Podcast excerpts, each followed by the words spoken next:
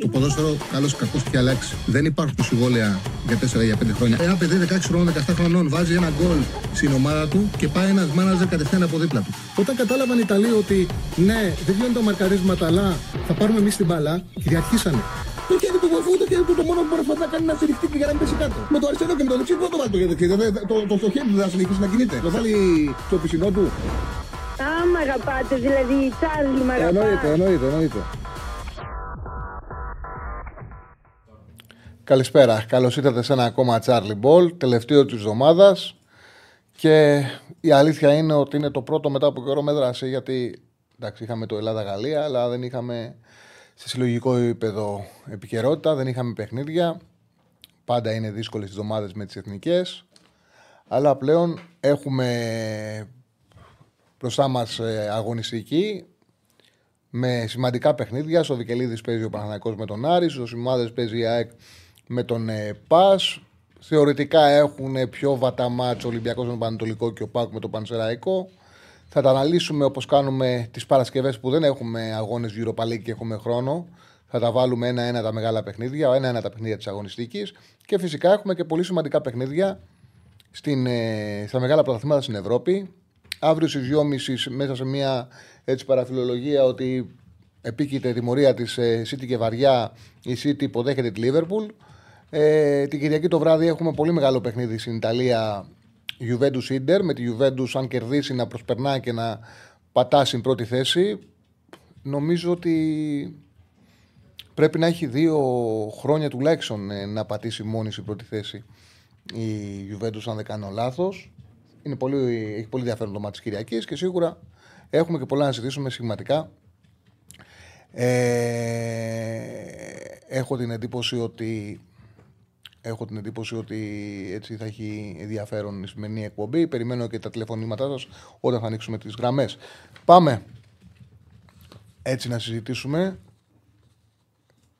Πάμε να κάνουμε, να δείξουμε σιγά σιγά τις κάρτες, να ξεκινήσουμε με το Άρης Παναθηναϊκός.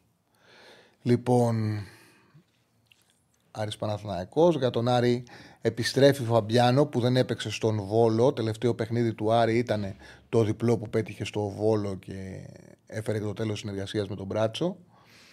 Ε, επιστρέφει ο Φαμπιάνο στο κέντρο της άμυνας. Ο, ο Ντουμπάτζο που βάζει και για τη συμμετοχή είναι βασική εντεκάδα. Είναι εκτός ο Ρουπ. Ο Βέλες ήρθε και δεν έχει παίξει. Ο Πάβης που είναι καιρό και είναι αμφίβολος ο Φεράρι.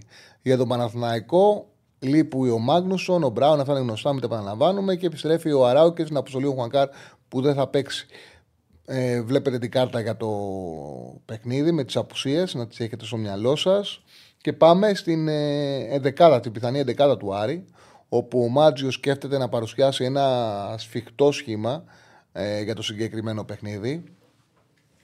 Ε, Στόχος του Μάτζιο σε αυτά τα παιχνίδια είναι με την τριάδα των Χαφ να έχει πίεση η ομάδα του στο μεσαίο μπλοκ, να βγάλει κλεψίματα, να μην δεχτεί όσο γίνεται πίεση, να μην να απορροφήσει την επιθετικότητα του αντιπάλου και να προσπαθήσει με την ποιότητα του Μορόν, με τα στοιχεία που είχε ο Σουλεϊμάνοφ ή ακόμα και ο Μενέντες να βάλουν το γκολ και από κει και πέρα ένα γκολ να φτάνει, να πάρει αποτέλεσμα. Αυτό θα είναι ο στόχος του Άρη για το παιχνίδι με τον Παναθηναϊκό. Ο Άρης που δείχνει κάποια βελτίωση στο τελευταίο διάστημα. Είχε τρία συνεχόμενα παιχνίδια εντός έδρας. Έκανε δύο νίκες. Πέτυχε διπλό στον βόλο. Δείχνει κάποια στοιχεία βελτίωσης. Πιθανή δεκάδα είναι ο Κουέστα, θα είναι κάτω τα δοκάρια. Στα δεξιά θα είναι είτε ο Μπάτζο είτε ο Μοντόγια. Το πιο πιθανό να είναι ο Μπάτζο που επιστρέφει, γιατί ο Φεράρι δεν φαίνεται ότι είναι έτοιμος και θα παίξει όπως η Ντούμπα ο Μοντόγια αριστερά με ανάποδο πόδι αν ο Φεράρι τελικά δεν είναι έτοιμος, δεν έχει προπονηθεί, δεν προπονηθήκε ε, ούτε σήμερα. Ο Μπράμπετς με το Φαμπιάνο είναι το κεντρικό αμυντικό, θα είναι το κεντρικό αμυντικό δίδυμο, επιστρέφει ο Φαμπιάνο. Ο Φερστράτε, ο οποίος θα εκτίσει την επόμενη αγωνιστική με την ΑΕΚ, θα παίξει κανονικά στο κέντρο στον άξονα μαζί με τον Ντάριντα. Ο Πάρντο είναι το πιο πιθανό να είναι ο τρίτος, γιατί είναι καλύτερος από ανασταλτικά. Και από κει και πέρα Σουλεϊμάνοφ μαζί με τον Μενέντες θα παίξουν περιφερειακά του Μορόν. Πάμε στην 11, πιθανή εντεκάδα του Παναθηναϊκού που εδώ πάντα πρέπει να έχουμε στο μυαλό μας το ότι ο Γιωβάνοβιτς επιλέγει να πάει μετά τη διακοπή με παίκτες που όσο γίνεται τους είχε περισσότερο κοντά του. Ε, ο Μπρινιόλη θα είναι κάτω τα δοκάρια. Σε αυτό ο Κότσιρας, ε, με αυτό το, τη λογική ο Κότσιρας έχει ένα πλεονέκτημα ε, Έκανε και καλά τελευταία παιχνίδια, δείχνει σε καλή κατάσταση. Πάντως δεν αποκλείεται να παίξει ο Βαγιανίδη. Σέγκεφελ με Γετβάη, μάλλον το αμυντικό δίδυμο. Με τον Μλαντένοβιτς να ξεκινάς στα αριστερά. Ο Χουανκάρ θα μπει στην αποστολή. Πιθανότατα ο Αράο να επιστρέψει στην ε, Εντεκάδα που ήταν τιμωρημένος στο τελευταίο παιχνίδι του Παναναϊκού. Με τον ε, Τσέριν δίπλα του. Σίγουρος είναι ο Παλάσιος και ο Ιωαννίδης. Από εκεί και πέρα είτε ο Μπερνάρ είτε ο Τζούρισιτς Δοκίμασε προπονήσεις Παλάσιος Μαντσίνη. Δεν ξέρω αν τον γκολ του Βέρμπιτς τον κάνει να δώσει ακόμα μια ευκαιρία στον ε, Βέρμπιτς. Πάντως οι προπονήσεις δοκίμασε Παλάσιος και Μαντσίνη στα δύο άκρα να παίξει με δύο γρήγορους επιθετικούς ο Παναναναϊκό. Τώρα στοιχηματικά για αυτό το παιχνίδι έχω την αίσθηση ότι είναι δύο πράγματα. Ανοίξω και την P365, είναι μαζί μας η P365, είναι μαζί μας ο Στέφανος Συναδεινός που Έφτιαξε τις πολύ ωραίες κάρτες που βλέπετε. Λοιπόν, ε, ανοίγω την P365. Μισό λεπτό να το ανοίξω εδώ πέρα με τον κωδικό μου για να κάνω να δω πόσο δίνει. Εγώ θεωρώ το παιχνίδι το συγκεκριμένο, γιατί θα πρέπει να το φτιάξω σε bed builder, σε bed builder το παιχνίδι το συγκεκριμένο θεωρώ ότι έτσι θα το πάει και ο Μάτζιος, θα το πάει σε λίγα γκολ. Νομίζω ότι είναι δύσκολο να ανοίξει. Δηλαδή είναι δύσκολο να δούμε τα 3,5 γκολ είναι και υπερβολικά. Δηλαδή εγώ το βλέπω, αλλά εντάξει το 1-2-2-1 ποτέ δεν μπορεί να το αποκλείσεις. Ε, θεωρώ ότι δεν θα χάσει ο Παναθηναϊκός και επίσης πιστεύω ότι το συγκεκριμένο μάτς ε, δεν θα έχει πάνω από 3,5 γκολ. Δηλαδή το Χ2 Δέλτα με over 3,5 νομίζω ότι δείχνει ασφάλεια. Όταν το έδωσαν ήταν στο 1,66 όταν το έστειλα στον ε, Στέφανο, νομίζω ότι δεν θα έχει αλλάξει. Γιατί εντάξει, δεν θα έχει πάρει παιχνίδι από τώρα αυτό το μάτσο για να έχει διαταραχθεί η απόδοση. Ναι, σύνολο γκολ. Over 2,5. Ναι, στο 1,66 είναι. Το Χ2 Δέλτα με over 2,5. Νομίζω ότι επειδή με αυτό το κόμπο έχουμε ασφάλεια. Χ2 Δέλτα και over 3,5. Όχι over 2,5 και over 3,5. Λοιπόν, αυτά για το Άρης Παναθηναϊκός. Θα επανέλθουμε. Ε, ο φίλος ο Βασίλης λέει: Καλησπέρα, δεν σε ήξερα. Εδώ άρχισα να σπαρθώ λόγω του Ραγκάτσι. Θέλω να πω ότι οι απόψεις μας για το ποδόσφαιρο ταιριάζουν κατά 90%. Να σε καλά, φίλε. Ευχαριστώ πολύ. Ε, εντάξει, είναι φυσιολογικό εδώ πέρα να, έχω και να, να με έχουν γνωρίσει και κόσμος που δεν με ήξερε. Γιατί εντάξει, υπάρχει και ένα. Είναι διαφορετικό το κοινό πάντα του YouTube. Υπάρχουν και πάρα πολλοί που δεν με είχαν ακούσει στο ραδιόφωνο. Άλλοι φίλοι από περιοχές που άκουγαν άλλα πράγματα ή δεν είχαν διαβάσει στα site που και στις εφημερίδες που δούλευα για χρόνια. Λοιπόν, Ολυμπιακός. Ε, πάμε στο Πανολυμπιακό Πανατολικό. Πάμε, Ολυμπιακό, πάμε Ολυμπιακός Πανατολικός, Στεφανέ μου. Λοιπόν, δείξε την κάρτα με τις απουσίες, να ξέρει και ο κόσμος ποιοι λείπουν. Λοιπόν, είναι τιμωρημένος ο Ρέτσος. Επέστρεψε ο Καμαρά, εξέτησε και επιστρέφει. Ο Φρέιρε ξανά είναι δύσκολα. Για το Πανετολικό επιστρέφει ο Χουάνπι, και ο Μπαλτάσαρα, ο Φόρ και είναι ερωτηματικό Καρέλης που λείπει εδώ και μεγάλο χρονικό διάστημα. Ο Πανετολικός ε, παίζει ανοιχτά, δέχεται γκολ, είναι βελτιωμένος με, τον, ε, με την αλλαγή προπονητή με τον Πετράκη. Δεν είναι μια ομάδα που παραδίδεται, αλλά δεν νομίζω ότι μπορεί να φάει σου Καρεσκάκης λιγότερο από 2,5 γκολ. Ε, νομίζω ότι ο Ολυμπιακός αυτά τα μάτσα κερδίζει με καθαρό σκορ. Εντάξει, δεν είναι τίποτα το τρομερό, αλλά πιστεύω ότι ο Ολυμπιακός γενικά από την αρχή της σεζόν τις μικρότερες ομάδες της κέρδιζε. Είχε και ένα διάστημα που είχε μια ταρήφα με 4 γκολ και γι' αυτό το λόγο έχουν φτιάξει και πολύ ωραία νούμερα όλοι οι μισοπτικοί του παίκτες από τέτοιες εύκολες νίκες. Ε, με το 4-2-2-2 που εφαρμόζει ο Μαρτίνεθ, τα παιχνίδια με κατώτερους ο Ολυμπιακός θα κερδίζει εύκολα. Το πρόβλημα του Ολυμπιακού είναι να βρει ένα πλάνο να μπορεί να είναι επιθετικός όταν παίζει και με ανώτερες ομάδες. Στο 1,45 δίνεται ο Άσο σχετικό handicap 1,5. Πιστεύω ότι θα επιβεβαιωθεί αρκετά εύκολα. Λοιπόν, πάμε στο Πας Γιάννενα ΑΕΚ. Μετά, όταν θα τα πάμε συγχυματικά, να τα δώσουμε, να τα βάλουμε τη σειρά, αλλά κάνουμε την ανάλυση τώρα. Ε, με βάση τις ομάδες. Λοιπόν, με, τώρα με βάση τη βαθμολογία. Κάνουμε, βάζουμε τις ομάδες με βάση τη βαθμολογία. Πας ένα ΑΕΚ. Λοιπόν, δύσκολη, δεν είναι εύκολη η έξοδος που έχει η ΑΕΚ. Ο Πας ένα προέρχεται από ένα πάρα πολύ καλό παιχνίδι. Ήταν υπέροχο το 1-1 με τον ε, Όφη. Ε, ουσιαστικά τον, ε, τον έβαλε μέσα στο τέρμα. Έπαιξε πάρα πολύ ωραία μπάλα. Είχε εκπληκτική δημιουργία, είχε επιθετικότητα. Όμως είναι σημαντικό ότι είναι εκτός όρια, ο οποίος κάνει μια εκπληκτική σεζόν με assist, με δημιουργία, με, με ανεβάσματα. Πολύ καλή σεζόν από το Σόρια και λείπει, είναι σημαντική απουσία. Και επίσης είναι αμφίβολος ο Ραμούσπε. Ξέρετε, όποιος βλέπει την Super League καταλαβαίνει ότι αν ο Ραμούσπε ε, λείψει τελικά, είναι αμφίβολος στη στιγμή, θα είναι το μεγάλο το κενό στο κέντρο άμυνας του Πας και είναι και δύσκολο να καλυφθεί. Λοιπόν, ε, είναι εκτός και ο μέσος ο Τζίνο. Για την ΑΕΚ το γνωρίζετε. Ο Λιβάη γύρισε τραυματίας από την εθνική του. Μεγάλο το πρόβλημα. Ε, ο Γαλανόπουλος εξέτησε και επιστρέφει. Όπως και ο Άμραμπατ υπολογίζεται και ο Ρότα και ο Γιώργο και ο Κατσαφή. Δεν έχει προβλήματα. Θεωρώ ότι είναι ένα παιχνίδι που τα τελευταία τρία χρόνια έρχεται, τα τελευταία, τα τελευταία τρία παιχνίδια στις ομάδες έρχεται στο over 2,5.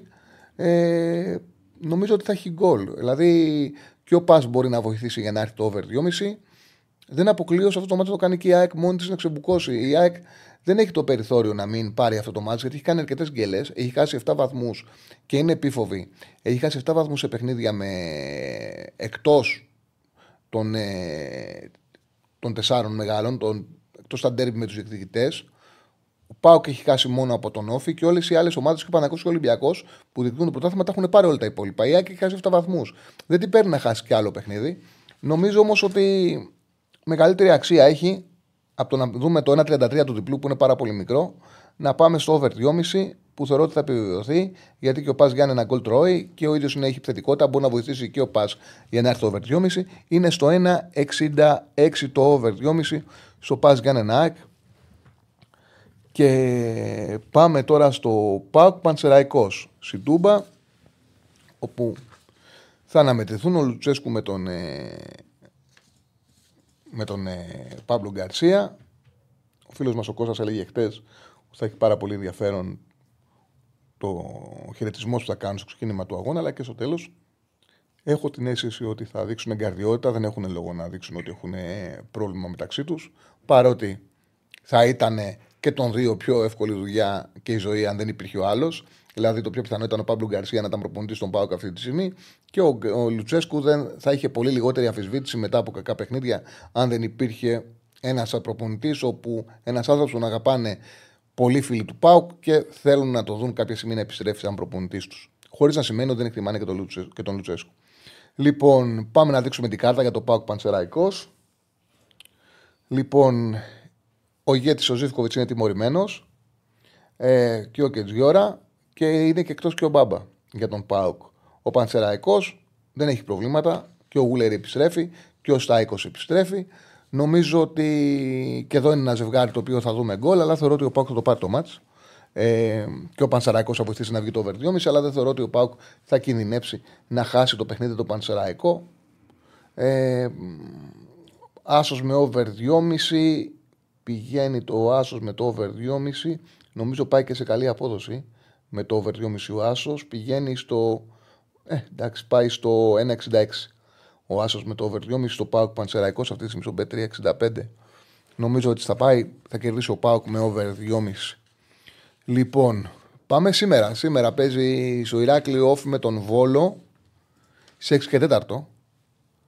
Ε, όφη που δεν ήταν καλός στο προηγούμενο, στο προηγούμενο πακέτο αγώνων. Δεν είχε καμία σχέση το πακέτο αγώνων μετά την διακοπή για τον Όφη, μετά την διακοπή του Οκτωβρίου, Οκτώβριος με Νοέμβριο, με τη διακοπή του Νοεμβρίου, με το προηγούμενο πακέτο αγώνων. Καμία σχέση. Έκλεισε με το μάτσο με την ΑΕΚ και μετά ήταν, είχε μόνο απογοητευτικά αποτελέσματα και κακές εμφανίσεις ο Όφη. Και μάλιστα ο κόσμος μπήκε και στο γήπεδο. Ήταν άσχημη εικόνα που έκατσε να μιλήσει, που μίλησε με τους παίκτες του, ζήτησε το λόγο και ο προπονητής ήταν σε δύσκολη θέση δέχτηκε έντονη κριτική. Η διοίκηση ασφαλώς στήριξε τον Νταμπράουσκα που συνολικά έχει δείξει καλή εικόνα και η ομάδα είναι στους στόχους της. Δεν ήταν σωστό ε, να. Δεν υπάρχει, λέει, Big Five, λέει, είναι στη δημιουργία της φαντασίας σας. Ε, γιατί ο Αριστοτέλης είναι. Τέλος πάντων, ε, αν δεν, δεν υπάρχει, λέει, Big Five. Όταν ο Άρης ήταν στην τριάδα και ήταν μέσα, υπήρχε Big Five τα προηγούμενα τα χρόνια που με το Μάτζο είχε μπει στην τριάδα και στην τετράδα. Όταν τώρα αυτή τη στιγμή είναι Big Four ξεκάθαρα, γιατί ο Άρης είναι σε απόσταση. Τέσσερις εκδικούν ε, τον τίτλο, είναι κοντά μεταξύ τους, δεν υπάρχει πέμπτη ομάδα αυτή τη στιγμή για να το κάνουμε Big Five. Το, αν είναι Big 3, αν είναι Big 2, Big 1, το λέει η πραγματικότητα. Αυτή είναι η πραγματικότητα. Αυτή τη στιγμή έχουμε Big 4 ξεκάθαρα. Όταν ήταν ο Άρης πάνω από τον Παναθηναϊκό, ασφαλώς και ήταν Big 5. Όταν ήταν ο Άρης πάνω από τον Παναθηναϊκό και πάνω από την ΑΕΚ πριν δύο χρόνια που τερμάτισε. Λοιπόν, να επιστρέψω όμως στον Όφη. Λοιπόν, ο Όφη έχει τιμωρημένο το Βούρο, είναι τραυματίας ο Μπάκετ και ο Τωράλ. Εξέτησαν και επιστρέφουν ο Καρό. Ο Αμπάντα που είναι back extreme είναι καλός παίκτης. Ε, έχει ανεβάσματα, είδαμε και τα νούμερα του εχθές. Επέστρεψε ο μέσος ο, Γκλα... ο Γκλάζερ. Λοιπόν, ο Βόλος άλλαξε προπονητή. Έφυγε ο Μπράτσος, επέστρεψε μετά από δύο χρόνια ο Λόπεθ, ο οποίος είχε κάνει καλή πορεία στο Βόλο, πήγε στον Ατρόμητο, δεν έκανε τίποτα. Απογοήτευσε, άφησε ομάδα τελευταία θέση και, ε, και έφυγε. Είναι νοκάουτο ο Παδόπουλος και επιστρέφει ο Μπακ Μίγας. Θεωρώ ότι. Κοίταξε, καλή, το λέω με επιφύλαξη, αλλά είναι σε επιλογές μου και η αλήθεια είναι ότι το πόνταρα κιόλας. Νομίζω ότι ο Όφη θα το πάρει αυτό το παιχνίδι. Γιατί και ο Νταμπράουσκα είναι καλός προπονητής και ο Βόλος είναι μια ομάδα η οποία είναι ελαφριά. Ε, δεν ξέρω κατά πόσο να ασχολείται και πλέον και ο Μπέος τόσο πολύ με τον Βόλο, να τον, να τον δώσει φαίνεται ότι θέλει.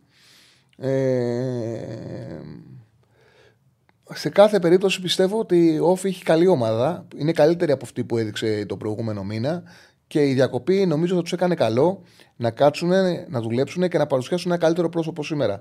Και είναι βανταδόρικο το παιχνίδι με τον Βόλο και είναι στο χέρι τους να το κερδίσουν. Αν δεν το κερδίσουν, πάει να πει ότι έχουν σοβαρό πρόβλημα. Δηλαδή θα υπάρξει γκρίνια να το πάρουν το μάτς, δεν τους παίρνει να μην πάρουν αυτό το μάτς. Ε, λέει ο φίλος σημαντικές απώλειες ο Όφη. Κοίταξε να δεις. Σημαντική απώλεια για τον Όφη είναι να λείπει ο Μεγιάδο. Ε, και ο Βούρος είναι σημαντική απώλεια και ο Μπάκης είναι καλός παίκτης, αλλά καλή δεν βγάζουν. Καλή εντεκάδα βγάζουν. Δεν είναι. Ο Όφη συχνά έχει μάθει να παίζει με απουσίες.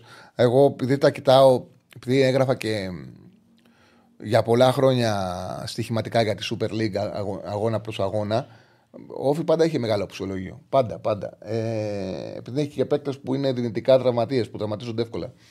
Ε, δεν είναι τόσο μεγάλο το ψυχολογικό του. Δηλαδή βγάζει μια καλή δεκάδα. Ε, το Νέιρα βασικό θέλει, θα έχουμε την δεκάδα σε λίγο γιατί ξεκινάει 6 τέταρτο. Το παιχνίδι, μισό λεπτό, μπορεί και να, μπορεί και να έχει βγει κιόλας. Μπορεί και να έχει βγει κιόλας. Μισό λεπτό. Ε,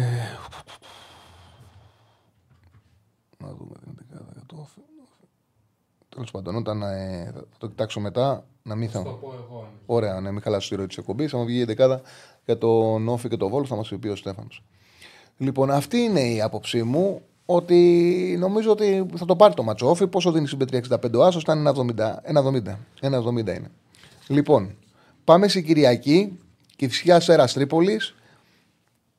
Λοιπόν, η Κυφσιά με καλή εικόνα, αλλά μόνο μια νίκη σε 11 αγώνες και προπονητής ήταν εδώ την περασμένη Δευτέρα και μας έλεγε ότι θέλει να επιστρέψει η ομάδα του στις νίκες. Ένα 5-5 το ρεκόρ. Επανέρχεται ο στόπερο Τσάπαν, ε, είναι ερωτηματικό ο μεσοπτητικό ο Ήλιεφ. Για τον Αστέρα εξέτησαν οι στόπερ Καστάνιο, ο Ζουκάνοβιτς, ο Μουνάσο, ο Μουνάφο, είναι ερωτηματικό ο Μπαρτόλιο και ο Σίτο. Κοιτάξτε να δείτε, νομίζω ότι καλύτερο πρόσωπο έχει δείξει η Φυσιά. Ο Αστέρας είναι μια ομάδα που σε αυτά τα παιχνίδια ξέρει να τα πηγαίνει σε χαμηλό σκορ, παλεύει να κρατήσει το 0-0 και αν μπορεί να το κλέψει στο 0-1. Έχει εμπειρία, μεγαλύτερη ποιότητα. Πάντως παρόλα παρότι σαν όνομα είναι πιο βαρύ ο Αστέρας, μεγαλύτερη ποιότητα στο πρωτάθλημα έχει βγάλει κυφσιά, θα διεκδικήσει την νίκη. Νομίζω ότι επειδή βγάζει καλή εικόνα και φυσικά δεν πιστεύω ότι θα χάσει. Δεν βλέπω ο Αστέρας αυτά τα μάτσα πηγαίνει σε χαμηλά σκορ. Δεν βλέπω να ανοίγει και το παιχνίδι. Οπότε και εδώ πάω, νομίζω ότι είχε ασφάλεια μια επιλογή. Η διπλή ευκαιρία στο Άσο Χ, ότι δεν θα χάσει ε, η Κυφσιά με άντερ 3,5. Λοιπόν, για να δω πόσο είναι τώρα το Άσο Χ Δέλτα στην Πέτρια 65 με άντερ 3,5. Ε, μισό λεπτό. Bet Builder.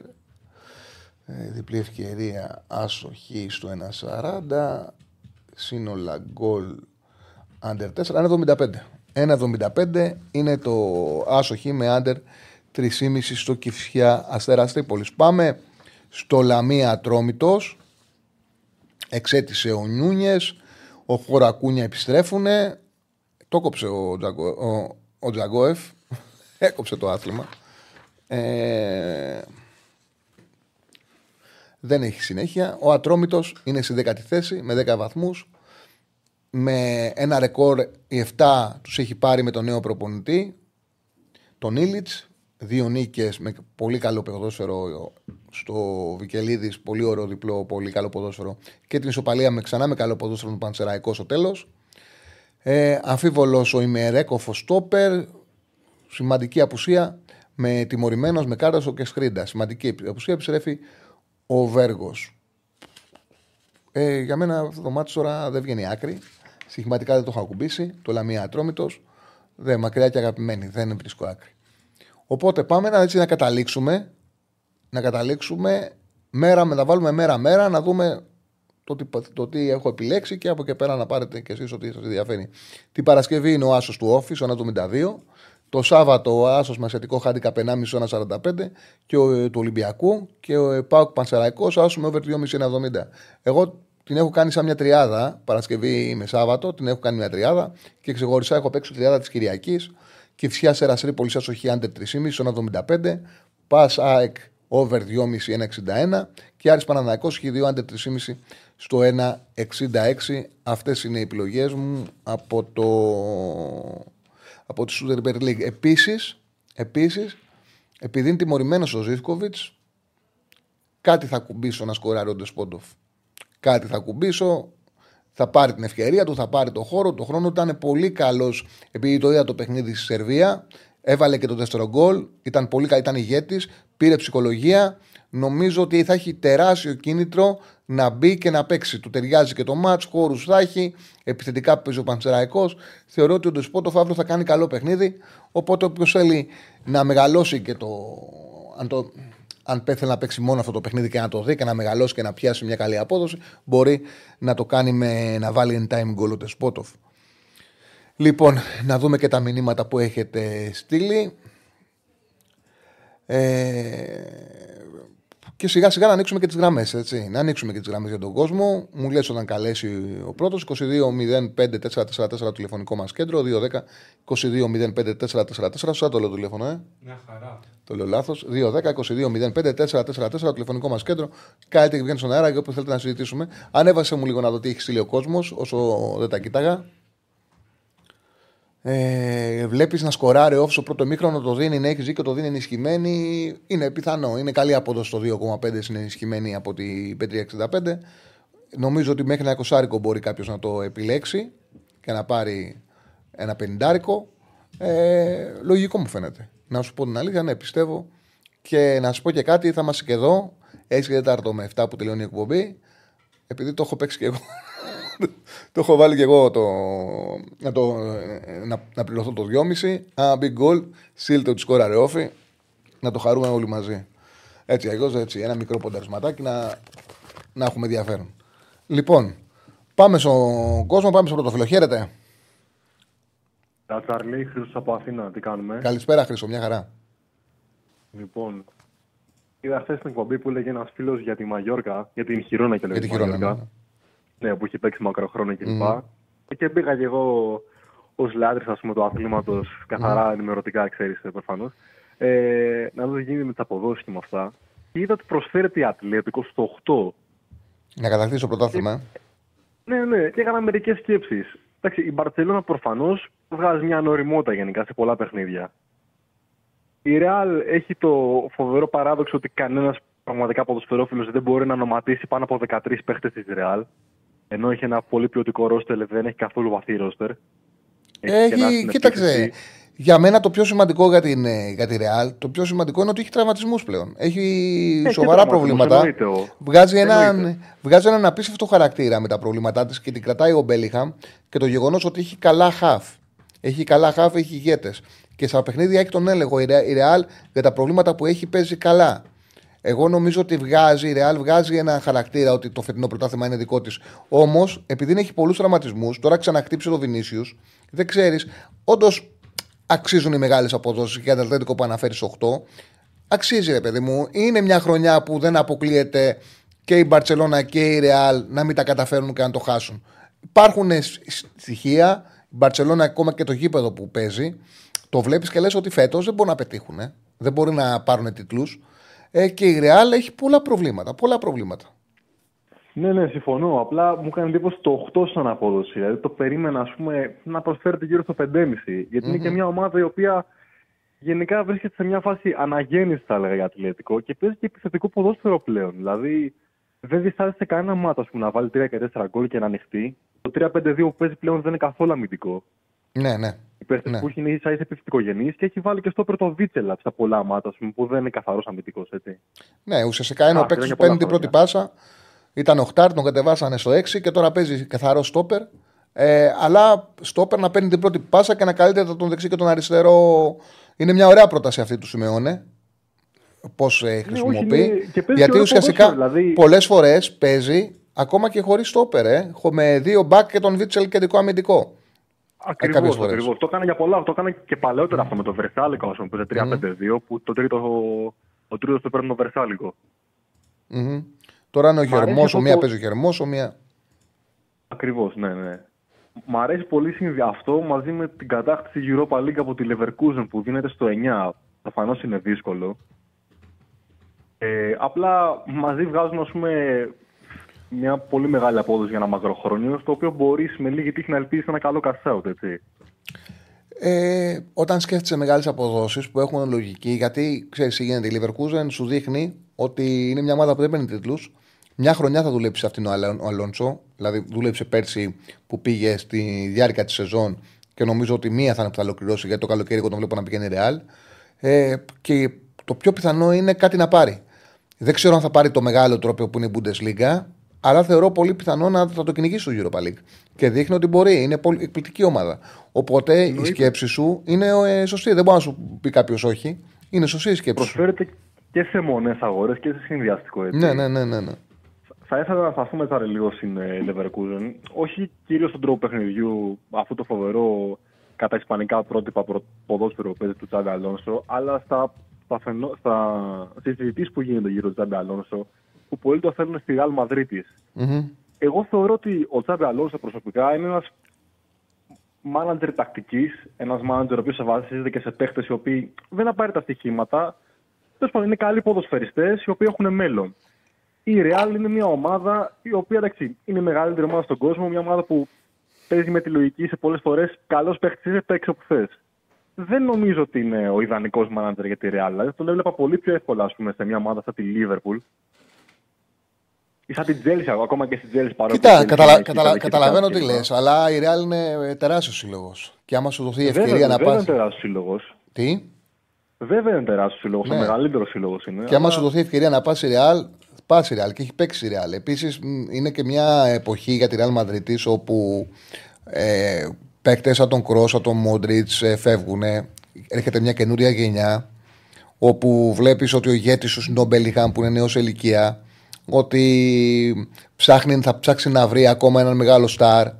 Δηλαδή πάει να δημιουργηθεί μια νέα ομάδα. Αυτή η ομάδα που πήρε τα πολλά από τα Champions League σιγά σιγά φεύγει και πάει να φτιαχτεί κάτι καινούριο. Και όσο και να έχουμε στο μυαλό μας αυτό που είπες, η Real εδώ και πάρα πολλά χρόνια και αυτό το λόγο έχει κατακτήσει τίτλους. Έχει φύγει από την εποχή των Γκαλάκτικο. Έχει φύγει από την εποχή ότι παίρνουμε παίκτες και τους βάζουμε όπου να είναι.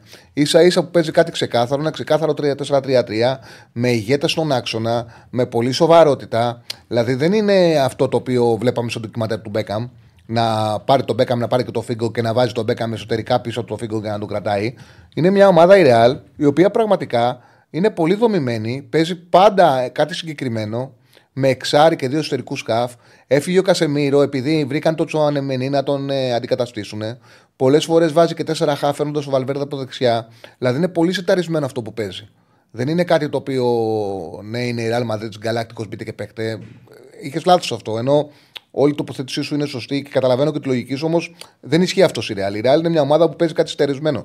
Ασφαλώς βέβαια δεν είναι μια ομάδα η οποία έχει ανάγκη να ακολουθήσει ένα σύγχρονο τρόπο παιχνιδιού. Στηρίζεται στους στάρτου, στους μεγάλους παίκτες, να κοντρολάρουν το παιχνίδι και να παίξουν. Όμως παίζουν, έχουν βάσεις σαν ομάδα. Δεν ε, μπαίνουν και κάνουν ό,τι γουστάρουν. Ναι, ναι, όχι, έχεις δίκιο σε αυτό που λες. σω έκανα και λάθος, διατύπωσα και λίγο λάθος. Δεν είναι ότι κάνουν ό,τι γουστάρουν. Απλά η Real, επειδή έχουν υπάρξει κάποιοι τραυματισμοί, προφανώς δίνει μια πολύ μεγάλη ελευθερία στον παίξει τον Μπέλιχαμ να βρει όπου θέλει το στο γήπεδο. Έχω την εντύπωση, από όσο έχω παρακολουθήσει τον Τζάμπε Αλόνσο τουλάχιστον, ότι θα ήθελε κάτι πιο κοντρολαρισμένο σε στυλ παιχνιδιού. Γιατί νομίζω ότι παίζουν και οι Ισπανοί έτσι. Είναι, λίγο, είναι μάνατζερ τακτικής. Και θεωρώ ότι σαν μάνατζερ, άμα του έλεγες να πάρουμε ένα παίξει των 150 εκατομμυρίων, αν είχε αυτή την επιλογή, να πάρουμε 3 στο 50, όπως άμα έφερε το Κρυμάλντο, ας πούμε, στην Ρεάλ, από την Leverkusen, θα πήγαινε σε κάποια τέτοια επιλογή. Εγώ δεν πιστεύω ότι υπάρχει. Αντιρεαλική. Δεν πιστεύω αυτή τη στιγμή η Real, σαν παίχτη να πληρώσει 150-200 πόσα θα πληρώσει, είναι μόνο ένας ο Εμπαπέ. Δεν υπάρχει άλλος. Δεν πιστεύω ότι υπάρχει προπονητής στον κόσμο να του πεις να πάρει τον Εμπαπέ και να πει όχι. Δεν πιστεύω ότι υπάρχει άνθρωπο προπονητής στον κόσμο να του πεις θα πάρει τον Εμπαπέ. Ο... Η Real δεν έχει κάνει υπερβολικές αγορές τα τελευταία χρόνια δεν έχει πάει να τα σκάσει για να πάρει. Αυτό το κάνει η Μπαρσελόνα, σου κάνει περίεργο. Υπερβολικές αγορές και λεφτά να σκάσει χωρίς λόγο νόημα έκανε, το κάνει η Μπαρσελόνα.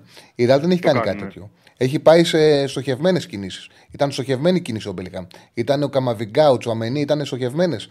Έχει βγάλει σοβαρότητα στο μεταγραφικό σχεδιασμό η Real Madrid Και νομίζω, η άποψή μου είναι αυτή, μπορώ να κάνω λάθος και να αποδειχθεί ότι έχει δίκιο. Νομίζω ότι ο Αλόνσο θα δώσει στη Real, θα κρατήσει σοβαρότητα που έχει τα τελευταία χρόνια και θα την πάει και σε μια πιο σύγχρονη εκδοχή. Εγώ είναι κάτι που θα ήθελα να το δω. Να είμαι ειλικρινής, επειδή τον θεωρώ πολύ καλό προπονητή τον Αλόνσο, νομίζω ότι είναι ο άνθρωπος που μπορεί να κρατήσει αυτό που έχει η Real και να της βάλει και μια πιο σύγχρονη εκδοχή, χωρίς να σημαίνει ότι ο Αντσελότη δεν της έχει δώσει σύγχρονη εκδοχή. Αλλά θα, θα δούμε και ίσως και λίγο πιο ψαγμένες επιλογέ. Αυτό νιώθω. Ενδιαφέρον θα έχει, θα είναι ωραία, ωραία ποδοσφαιρική ιστορία για μένα θα είναι να πάει ο Ισηρεάλ, ο, ε, ο Αλόνσο. Ωραία θα είναι. Θα δούμε. Θα δούμε. Εντάξει, είναι αλλαγή σελίδας για τη Real. Πράγματι δεν είναι το στυλ προπονητή mm. που θα πήγε η Real τελευταία 10 χρόνια. Και ο Ζητάν και ο Αντελότη είναι πολύ διαφορετικές περιπτώσεις. Ναι, ναι. Μα και γι' αυτό το λόγο ότι όλοι θεωρούσαμε δεδομένο ότι μετά τον Αντελότη θα επιστρέψει ο Ζητάν και μέχρι να προκύψει ο Αλόνσο ότι κάνει κλικ ο Πέρεθ. Είναι παίκτης που έχει παίξει η Real Madrid ε, και φαίνεται ότι αυτό θα είναι τελικά. Έτσι φαίνεται. Να δούμε. Μάλιστα, Τσάρλι, αυτά θα να πω εγώ. Ωραία κουβέντα κάναμε, φίλε μου. Πολύ ωραία κουβέντα κάναμε. Ευχαριστώ. Καλή συνέχεια. Ευχαριστώ. Ε, θα ήταν ιδανικός, ε, άμα δεν προχωρήσει ο Εμπαπέ ο Όσιμεν για Center for, θα ήταν ιδανικός έτσι αγίο ο Όσιμεν για Center for, αλλά θα ήταν πολλά τα λεφτά να τους πάρει και τους δύο. Οπότε ναι, κατα, κατάλαβα τι λες και σαν χημεία θα τέριαζαν και περισσότεροι γιατί δεν θα χρειαζόταν να πειραχτεί κανένας. Θα έμενε ο Βινίσιους ο, ο Ρόντρι ε, και θα έπαιζε στα δεξι... στην κορφή της επίθεσης ο Όσιμεν. Ενώ τώρα με τον Εμπαπέ θα πρέπει να βολευτούν. Γιατί και ο Βινίσιους παίζει αριστερά και ο Εμπαπέ παίζει αριστερά. Θα μου πεις ο Εμπαπέ παίζει και σεντερφόρ, αλλά ο Εμπαπέ δεν θέλει να παίζει σεντερφόρ, θα παίζει αριστερά. Θα έχει ενδιαφέρον. Αν πάει στην Ρεάλ. Αλλά ναι, έχεις πολύ δίκιο. Ο Όσιμεν ε, κρα... ε, δίνει και ταχύτητα στην κορφή τη επίθεση. Δηλαδή θα γίνει πάρα πολύ γρήγορη η επίθεση της Real Madrid με striker τον Όσιμεν. Θα ήταν μια πάρα πολύ καλή περίπτωση. Ο, για τον, ε, ο, για τον Όσιμεν ε, δεν αποκλείεται να ενδιαφερθεί και η τέτοια. Ε, όχι, όχι, τώρα δεν. Πέρσι ήταν ε, για την Bayern. Τώρα πήραν τον Κέιν, όχι δεν θα ενδιαφερθεί την Bayern. Πλακέ Ε... Για Εμπαπέ λένε εδώ πέρα. Αν θα χωρίσει ο πλάνο του Γιωβάνοβιτς, όχι. Μόνο, θα... Στο πλάνο του Αλμέιδα. Άρα λέμε ότι δεν χωράει γιατί του αρέσει να παίζει φόρ. Δεν του αρέσει να παίζει φόρ. Ναι, και αριστερά και τον Κατσίνοβιτς. Λοιπόν, έχουμε άλλον; Όποιος καλέσει θα βγει κατευθείαν στον αέρα. Ε... Ναι, γιατί ο Λιβάη του αρέσει. Τι λέει, για να μου λίγο κάτι, το, κάτι ρέι, τι για γράφει. Για τον Εμπαπέ. Ναι. Ε... Και τώρα που λένε ότι ο Αλφόνσο Ντέιβι δεν ε, θα κάνει ανέωση με την Μπάγκερ Μονάχου, μπορεί να φύγει ελεύθερος. Ε, νομίζω ότι η Ρεάλ θα πάει να το πάρει ελεύθερο, όπως πήρε και τον Αλάμπα από την Μπάγκερ. τον Ντέιβι. Θα πάει να κάνει το ίδιο κόλπο ακριβώς. Να το πάρει ελεύθερο. Ε, αν όσοι κατα, ε, κατέληγε σε κάποιο. Μην το Άστο. Φήμες ακούστηκαν για Λίβερπουλ το καλοκαίρι. Άμα φύγει ο Σαλάχ. Αυτά είναι φήμες. Θα δούμε. Θα δούμε. Αυτά είναι φήμες για τον Επαπέ. Ναι, έχει ακούσει πολλές φορές για τον Επαπέ και τη Λίβερπουλ. Ναι, δεν απο... τίποτα δεν αποκλείεται, αλλά νομίζω ότι το πιθανό να πάει σε Ρεάλ. Πού θέλω να δω τον Κόντε; Καλή ερώτηση. Κοίταξε. Θέλω να δω έτσι όπως είναι τα πράγματα. Θα μου άρεσε να δω τον Αλόνσο στη Ρεάλ. Θα μου άρεσε να δω τον Ζητάν στη Γιουβέντους. Θα ήθελα να τους δω. Ε, να τους δω. Οπότε για τον Κόντε πλέον θέση που υπάρχει στη Ρώμα αντί για τον Μουρίνιο. Άμα φύγει ο Μουρίνιο το καλοκαίρι, όπου έχει γραφτεί. Και το θεωρώ πιθανό να γίνει αυτό. Α, ωραία, μου έδωσε την δεκάδα. Ε, Μπάουμαν κατά δοκάρια για τον Όφη. Ο, ε, Παυλ, ο Παυλίδης ο κέντρο τη άμυνα με τον Κόρο. Πασαλίδη ο κέντρο της άμυνας με τον Κόρο. Πώς λέγεται ο αριστερός στόπερ; Ο Τωράρισον αριστερά. Δεξιά ο Μαρινάκης. Αριστερά ο Αμπάντα. Στο κέντρο της άμυνας ο, ο, ο, Γκλαζέρ με τον ε, Μιλιάδο. Ε, Ποιος είναι δεκαρή, δεν βλέπω τους μακριά. Ο, ο Γαγιέχο θα παίξει θέση 10. Ο, ο, ο, ο, Ντίκο, ο Ντίκο θα παίξει μπροστά με τον ε, Μοσκέρα. Ναι. Ωραία, αυτή είναι η δεκάδα του Όφη. Ε, εντάξει, έχει, απουσίουλε, αλλά τουλάχιστον παίζει ο Μεγιάδο, δεν παίζει ο Νέιρα που θέλει ο φίλος. Ε, νομίζω ότι το Βόλος θα το καταφέρουμε. Να δούμε. Λοιπόν. Για όσοι με έλεγε για Λίβερπουλ, για τον Εμπαπέ νομίζω ότι έγραφες. Ναι, θα είχε. Είναι πολύ καλός παίκτης ο Σιμεν. Όπου πάει μετά από την Νάπολη θα γράψει. Θα γράψει. Αν πάει στην Premier League ο Όσιμεν θα βάλει πολλά γκολ. Μακάρι να το πάρει Λίβερπουλ, ενδιαφέρον θα έχει. Για τον Μουρίνιο, πού θα πάει ο Μουρίνιο, και τον, ο Μουρίνιο είχε μια εξωπραγματική πρόταση το καλοκαίρι από Σαουδική Αραβία. Λέει ότι μπορεί να πάει εκεί. Δεν ξέρεις πού θα πάει ο Μουρίνιο.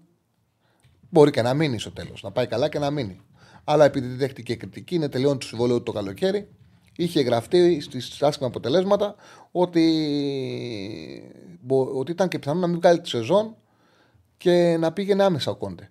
Βέβαια μετά το γύρισε, πήρε τα εύκολα μάτσο ο Μουρίνιο και, και σίγουρα θα μείνει μέχρι τέλους. Δεν πιστεύω ότι τώρα υπάρχει περίπτωση να αλλάξει προπόνηση. Αλλά έχει γραφτεί για τον Κόντε και την ε, Ρώμα. Βέβαια, ο Κόντε είναι δύσκολος. Θα πρέπει να έχει διαβεβαιώσεις, να του πάρεις παίκτες. Δεν είναι εύκολο να συνεργαστεί. Μίλησε και με την Νάπολη. Δεν πήρε τις διαβεβαιώσεις που ήθελε για μεταγραφές και χαιρέτησε. Πάμε στον επόμενο φίλο. Χαίρετε.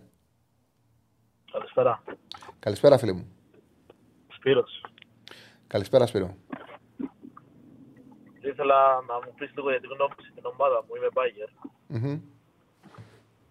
Πώς το βλέπεις το πράγμα φέτος, Νομίζω ότι η Bayern έχει μια ομάδα η οποία ήταν δουλεμένη από την προηγούμενη χρονιά, από τα προηγούμενα χρόνια. Δεν είχε πάρα πολλές αλλαγές και έβαλε δύο παίκτες που τους χρειαζόταν και θεωρώ ότι την ανεβάζουν επίθετο. Στο κέντρο του άμυνας στον Κιμ και στην κορφή της επίθεσης του Χαρικέιν. Νομίζω ότι η Bayern.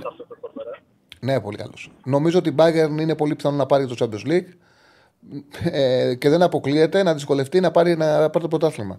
Δηλαδή δεν θεωρώ απίθανο στο τέλος του σεζόν η Bayern να μην έχει πάρει την Bundesliga και να έχει πάρει το Champions League. Δεν το θεωρώ απίθανο. Δεν μας καλεί. Δεν μας καθόλου αυτό. Ναι, ναι. Μου αρέσει η Bayern, μου αρέσει η Bayern φέτος. Πολύ. Έχει το εύκολο γκολ με τον Κέιν.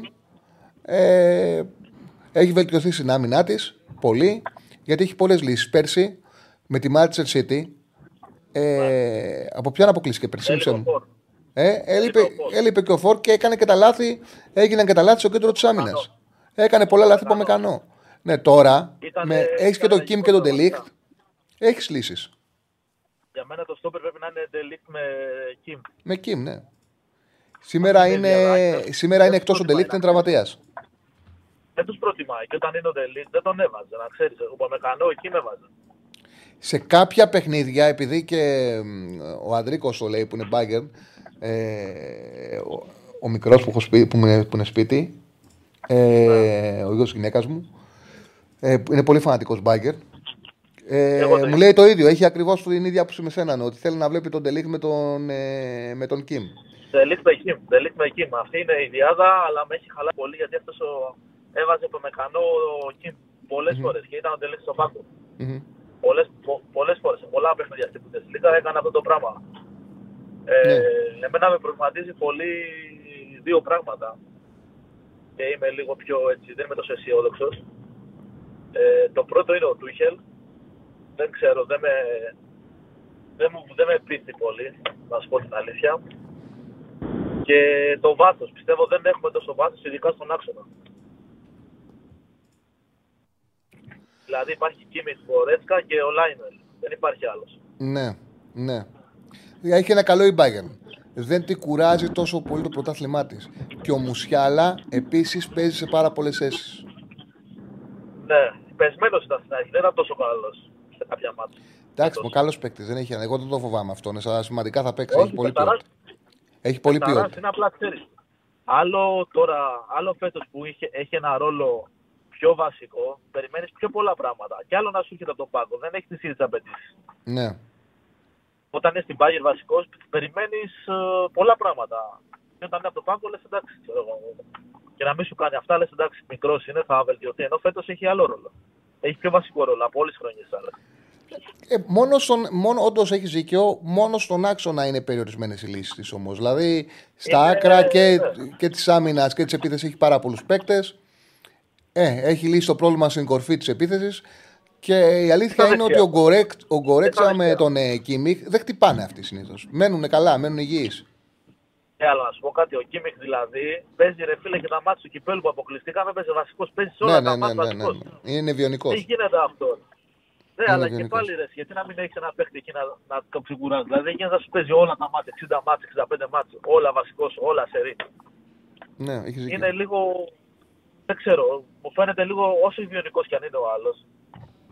Θέλεις και να. Θες και κάτι ρε παιδάκι, μου, να το κάνεις μια αλλαγή, ξέρω εγώ. Να μην το ξεκινήσεις ένα μάτι, δεν τρέχει κάτι. Ενώ αυτό σου ξεκινάει σε όλα, ακόμα και στο κύπελο που αποκλειστήκαμε. Ναι, ναι, ναι, παίζει. βασικός ήταν. παίζει. Βασικός ήταν, απίστευτο. Είναι απίστευτο. Δεν ξέρω Ε, γιατί γίνεται αυτό. Εντάξει. Πάντως είναι. Η Bayern είναι καλή ομάδα. Δηλαδή, εγώ τη βλέπω φέτος ότι μπορεί και να το πάρει. Το Champions League. Για Τούχελ, η Τούχελ που έχω μια έτσι, πώ το, εσύ πώς το κρίνεις, δεν ξέρω, εμένα δεν με, δεν με εμπνέει πολύ. Εντάξει, σύγχρονος προπονητής είναι. Επιτυχίες έχει η καριέρα του. Δεν νομίζω ότι είναι. Καλός προπονητής είναι. Καλός προπονητής είναι. Δεν είναι. Εντάξει, ούτε εμένα είναι από τους αγαπημένους μου. Γιατί θεωρώ ότι δεν έχει. Ούτε εμένα. Ναι, δεν είναι από τους αγαπημένους μου. Όπως δεν είναι ούτε ο Νάγκελσμαν είναι από τους αγαπημένους μου, αλλά θεωρώ ότι είναι καλύτερος από τον Νάγκελσμαν. Δηλαδή Ξέρεις πι- τι, ο πιστεύω ότι Nagelsmann- η Bayern πήρε καλύτερο προπονητή από τον Νάγκελσμαν. Σου πω κάτι, ο Νάγκελσμαν έκανε κάτι τρελά. Αλλά ήταν ένας προπονητής που που αν το κρατούσες μπορεί να έχει μια εξέλιξη. Γιατί μην ξεχνάς, δεν είναι πολλά που είναι προπονητής, έτσι. Πολλά χρόνια είναι, αλλά είναι νέος. Πώς; Πολλά χρόνια είναι, αλλά είναι μικρός σε ηλικία. Αλλά είναι πολλά χρόνια προπονητής, δεν είναι λίγα. Ναι, εντάξει, αλλά είναι μικρός σε ηλικία, ρε παιδάκι. Δηλαδή, πόσοι προπονητές σε αυτή την ηλικία έχ- ήταν σε τέτοιε ομάδες. Αυτό λέω. Εντάξει. Νομίζω πάντως ότι ο Τούχελ είναι Πολύ καλύτερη λίγοι. λύση. Καλύτερη επιλογή. Καλύτερη επιλογή λες. Ναι, νομίζω είναι καλύτερος αυτό το ε, Νάγκελσμαν. Εντάξει, τώρα να αποκλειστεί ότι η Villarreal θα προπονεί τους Μπάγκερ είναι και εύκολο. Εκεί, εκεί έκανε. Μας έσφαξε, εντάξει. Ε, Μας άφησε με ένα στόπερ και τον David Στόπερ. Δηλαδή, μα- Ναι, ναι. εκεί το διάλυσε, τελ- εκεί το διέλυσε τελείως το παιχνίδι. εντάξει. Εκεί το διέλυσε. Πήγε ρίσκαρε πάρα πολύ, ενώ το μάτι πήγαινε παράταση. Το ρίσκαρε να το πάρει πριν το 90 λεπτό. Δεν χρειαζόταν. Δεν χρειαζόταν. Μμμ. Μας άφησε με τον David Stopper. Δηλαδή είχε βάλει τον David Stopper με. Ποιος ήταν ο άλλος, δεν θυμάμαι τώρα. Με δύο Stopper και ένας ήταν ο Davis. Εκεί, εκεί το έχασε μόνος του. Ναι, ναι, και τον χτύπησε σε κόντρα ο Έμιρη, τον χτύπησε σε κόντρα στο τέλος ο Έμιρη και τον, ε, και τον πήρε Τον την έπιασε κόψη. κοροϊδό έμερι Μμμ. τώρα με το Τσικουέζα, εντάξει. Ήταν απίστευτο αυτό. Εκεί πέρα πώς αποκλειστήκαμε δεν. Δεν, δεν το έχω ξαναδεί. Σε ευχαριστώ πάρα πολύ. Σε ευχαριστώ Να είστε πάρα καλά, πολύ. σας ευχαριστώ και εγώ. Καλή σου, φίλε. συνέχεια. Ο Τούχελ είναι κορυφαίος προπονητής όσο να στήσει μια άμυνα και ένα build-up με ρίσκο. Έξω και το ρεκόρ στο Τσουλού με τη Chelsea. Ε, Ναι, αλλά οκ, μετά πέτυχε το να φτιάξει μια ομάδα και να την. και να κάνει τη θέση του. Να μου πεις ότι πήγε χειρότερα η Chelsea μετά τον ε, Τούχελ. Οκ, αλλά και αυτός ενώ ξεκίνησε καλά, πήρε το Champions League, δεν κατάφερε να μείνει σε διάρκεια. Δηλαδή δεν κατάφερε να, να φτιάξει ένα κορμό συγκεκριμένο και να εξελίξει την ομάδα του και να κρατήσει και τη θέση του και να ε, είναι μέγεθος η Chelsea. Απέτυχε. OK, okay, όλοι οι προπονητές έχουν επιτυχίες και αποτυχίες. Δεν λέει τίποτα. Και αυτό που μετράει είναι ότι κατάφερε και πήγε και τους πήρε Champions League. Σίγουρα. Πήγε και τελικό Champions League την Paris Saint-Germain. Ε, βέβαια, όταν έφυγε, έφυγε με πολύ κριτική, με πολύ γκρίνια. Σε κάθε περίπτωση όμως, συνολικά είναι καλός ο και η Ντόρτμουντ έχει καλή δουλειά. Επιθετικός είναι. Όντως το build-up του είναι πάρα πολύ καλό. Εντάξει, σύγχρονος προπονητή είναι, δεν μπορεί κανένας να το αμφισβητήσει αυτό. Δεν μπορεί να πει κάποιος ότι έχει πρόβλημα ε, η Bayern στη θέση του προπονητή σε καμιά περίπτωση. Μεγάλο παιχνίδι έχουμε το Σαββάτο το μεσημέρι. Ε, μεγάλο ντερμπι το City Liverpool στις 2.30 και είναι και ωραία ώρα και θα το απολαύσουμε όλοι. Με τον ε, Guardiola να δηλώνει ότι πιο πιθανό είναι, δηλαδή πλέον μιλάνε ανοιχτά για υποβασμό της City, πιο πιθανό είναι να μείνω στη City άμα πέσει στη League 1 παρά άμα πάρει το Champions League. Ο Χάλαντ φαίνεται ότι θα ξεκινήσει, παρότι είχε το χτύπημα με την Ορβηγία στον νόμο του, φαίνεται ότι θα ξεκινήσει στην κορφή της επίθεσης. Δίνουν αυτή την εντεκάδα για τη City με τη λογική τριάδα Κβάρντιολ, Δία, Βόκερ και ο Έντερσον που είχε πρόβλημα θα, θα ξεκινήσει, δίνω ότι θα ξεκινήσει. Με τον Ακάντζι μπροστά από τρία στόπερ και το Ρόντρι δίπλα του. Στην πλευρά θα είναι ή ο, ο Φόντεν και ή ο Ντοκού ή ο Γκρίλη αριστερά. Με τον Μπερνάρντο και τον Άλβαρες περιφερειακά του Χάλαντ. Αυτή είναι η City, η οποία η αλήθεια είναι ότι πέρα από αυτή την κουβέντα ποδοσφαιρικά, να πούμε ότι δεν θα τιμωρηθεί καθόλου και θα, και θα τελειώσει η σεζόν. Ποδοσφαιρικά δεν τρομάζει. Δεν είναι ευκαιρία για τη Λίβερπουλ να μπορέσει να πάρει κάτι από τη City. Είναι ευκαιρία. Ε, εντάξει, βλέπουμε την δεκάδα. Δεν υπάρχει. Εντάξει, είναι ο Μπερνάρτο Σίλβα. Πρέπει να κατέβαινε χαμηλά να φτιάξει μπάλα. Και ο Ρόντρι στον άξονα. Δεν υπάρχει ο Ντε Μπρόινε, δεν υπάρχει ο Γκουντογκάν. Επίσης, ο Άλβαρες στα τελευταία παιχνίδια δεν είναι καλός. Στα τελευταία παιχνίδια με τη City. Και έχασε από την Γουλβς. Το αφήνουμε αυτό. Έχασε ο Καραμπάου από την Νιούκαστλ 1-0. Έχασε από την Άρσεναλ 1-0. Πήγε με τη Τσέλσεφα για 4. Δεν πατάει καλά αυτή τη στιγμή η City. Τη κάνεις φάση, κάνεις σκυρίσμα με στο ποδόσφαιρο. Η Λίβερπουλ πιθανή δεκάδα ο Άλισον. Ε, ο Άρνολ με τον Τσιμίκα δίνουν στα δύο άκρα. Αν θα ξεκινήσει ο Τσιμίκας ή πάει σε κάποια άλλη επιλογή. Το Γκόμες είναι αμφίβολος, οπότε είναι πιθανό να ξεκινήσει. Μάτι με Φαντάικ το κεντρικό αμυντικό δίδυμο. Ε, ο Μακάλιστερ, ο Σομποσλάι με το Κράβεμπεργκ τριάδα στο κέντρο. Σαλάχ, Διάκο Ζώτα και Νούνιες η κορφή της επίθεσης. Θέση διεκδικεί και ο Χάκ που αντί για τον Νούνιες. Είναι φορμαρισμένος ο Νούνιες, νομίζω ότι αυτό πρέπει να βάλει. Παίζει καλά στα τελευταία παιχνίδια ο Νούνιες. Και πρέπει επιτέλους να του δώσει χώρο και ρυθμό για να δείξει το τι μπορεί να κάνει. Είναι καλός παίκτης. Ε, και δεν έχει δώσει στη Λίβερπουλ όσο μπορεί να τη δώσει και στο τελευταίο διάστημα, όποιος βλέπει τα παιχνίδια, ε, δείχνει καλή εικόνα. Είναι αρκετά βελτιωμένος. Νομίζω ότι τώρα πρέπει ο Κλόπ να του δώσει συνεχόμενα παιχνίδια ε, για να βοηθεί. Η βαθμολογία είναι. Ε, αυτό το παιχνίδι με βάση τη βαθμολογία έχει πάρα πολύ, είναι πολύ σημαντικό. Εντάξει, το City Liverpool πάντα είναι σημαντικό. Αλλά έτσι όπως είναι και το πρωτάθλημα φέτος, με τη City με την εικόνα της να δίνει περιθώρια και στους υπόλοιπους να το διεκδικήσουν. Εντάξει, είναι μεγάλο μάτς. Και τη City να μην έχει πάρει τα τελευταία μεγάλα μάτς, τα τελευταία μεγάλα παιχνίδια. 28 έχει η City, 27 η Liverpool, 27 η Arsenal. Η Arsenal παίζει 7,5 στην Bradford. Και τότε να με 26 παίζει εντός έδρας η Κυριακή με την Άστον Villa που έχει 25, με την τότε να έχει απίστευτες απουσίες. Δηλαδή είναι ένα νοσοκομείο, είναι τραυματίες ενιών. Ε, ο Πέρισιτ, εντάξει, καιρό είναι αυτή, αλλά είναι τραυματίας. Σόλομον που είχε μπει και βοηθούσε. Ο Φαντεφέν, Ριτσάρλισον. Ε, το πιο σημαντική ο Μάντισον, που τους, ε, θα τους λύσει πάρα πολύ. Ο Φίλιπς και είναι τιμωρημένος, ο Ρομέρο με τον Πισουμά. Γεμάτη προβλήματα είναι η Τότενα. Θα αντιμετωπίσει να στον Βίλα. Και θα πάει με αυτούς που μείνανε. Δηλαδή, εντάξει, Βικάριο κατά δοκάρια, Ουντότζι, Πόρο, Ντάιρ και Ντέιβις. Κεντρικό αμυντικό δίδυμο ξαναπέξει με Ντάιρ Ντέιβις. Έχουμε να το δούμε αυτό το δίδυμο από την εποχή του Μουρίνιο. Που δεν έπαιζε και με δίδυμο, έπαιζε και με τρεις για να τους καλύπτει αυτό ο δύο. Έχει μεγάλη ευκαιρία η Άσον Βίλα να πάει να πάρει αποτέλεσμα στην έδρα της Τότεναμ. Μπετακούρ Σαρ, το αμυντικό δίδυμο. Εδώ μας δείχνει και την αγωνιστική ο Στέφανος. Μπετακούρ Σαρ, το δίδυμο στον άξονα. Λοσέλσο, Λοσέλσο, τον, ε, ήταν τελευταία επιλογή, θα αναγκαστεί να τον εβάλει αύριο. Ε, Γιόνσον, Κουλουσεύσκι, Σον. Δηλαδή, μιλάμε για μια εντεκάδα, ένα νοσοκομείο η Τότεναμ. Έχει ευκαιρία η ομάδα του Έμιρη να πάει να τους πάρει αποτέλεσμα. Πόσο δίνει το Χ2 για ποιον ε, ενδιαφέρεται. Εντάξει, κάθε περίπτωση είναι μεγάλο παιχνίδι αυτό. Πολύ σημαντικό μάτς και βαθμολογικά και να δούμε κιόλας αν η Τότεναμ κάποιος είναι μάτια σε αυτή τη Τότεναμ. Πήγαινε πολύ καλά και μετά το μάτς με την Τσέλση γραφόντουσαν πράγματα για το Ποστέκο, γραφόντουσαν πράγματα. Μετά το μάτς με την Τσέλση αυτοί κατέρεσαν ξαφνικά. Στο 1,53 είναι χαμηλά το Χ2, εντάξει, λόγω των απουσιών. Η Τότεναμ δίνει ο Άσος 2,45.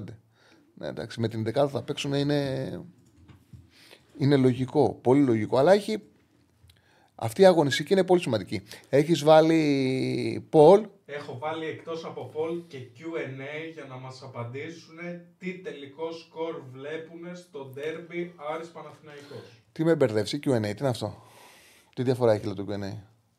Μπορεί να γράψει ο καθένα τη δικιά του απάντηση α, α, ωραίο, ωραίο. για τελικό σκορ. Ναι, ναι, ωραίο. Οπότε ναι. Ωραία, έχουμε 253 ψήφοι και 20 ο Άρης, 20% Άρης, 23% ισοπαλία, 57% βλέπουν νίκη του Παναθηναϊκού. OK. Okay. Okay. Άρα πάμε να βάλουμε τα πάντα νίκη Άρης στην Bet365. Και... Πόσο δείχνει. 3,50. Μια χαρά. Ναι, μωρέ. Για δες τώρα City Liverpool. Βάλε και City Liverpool πόσο βλέπουν άσο ισοπαλία διπλό.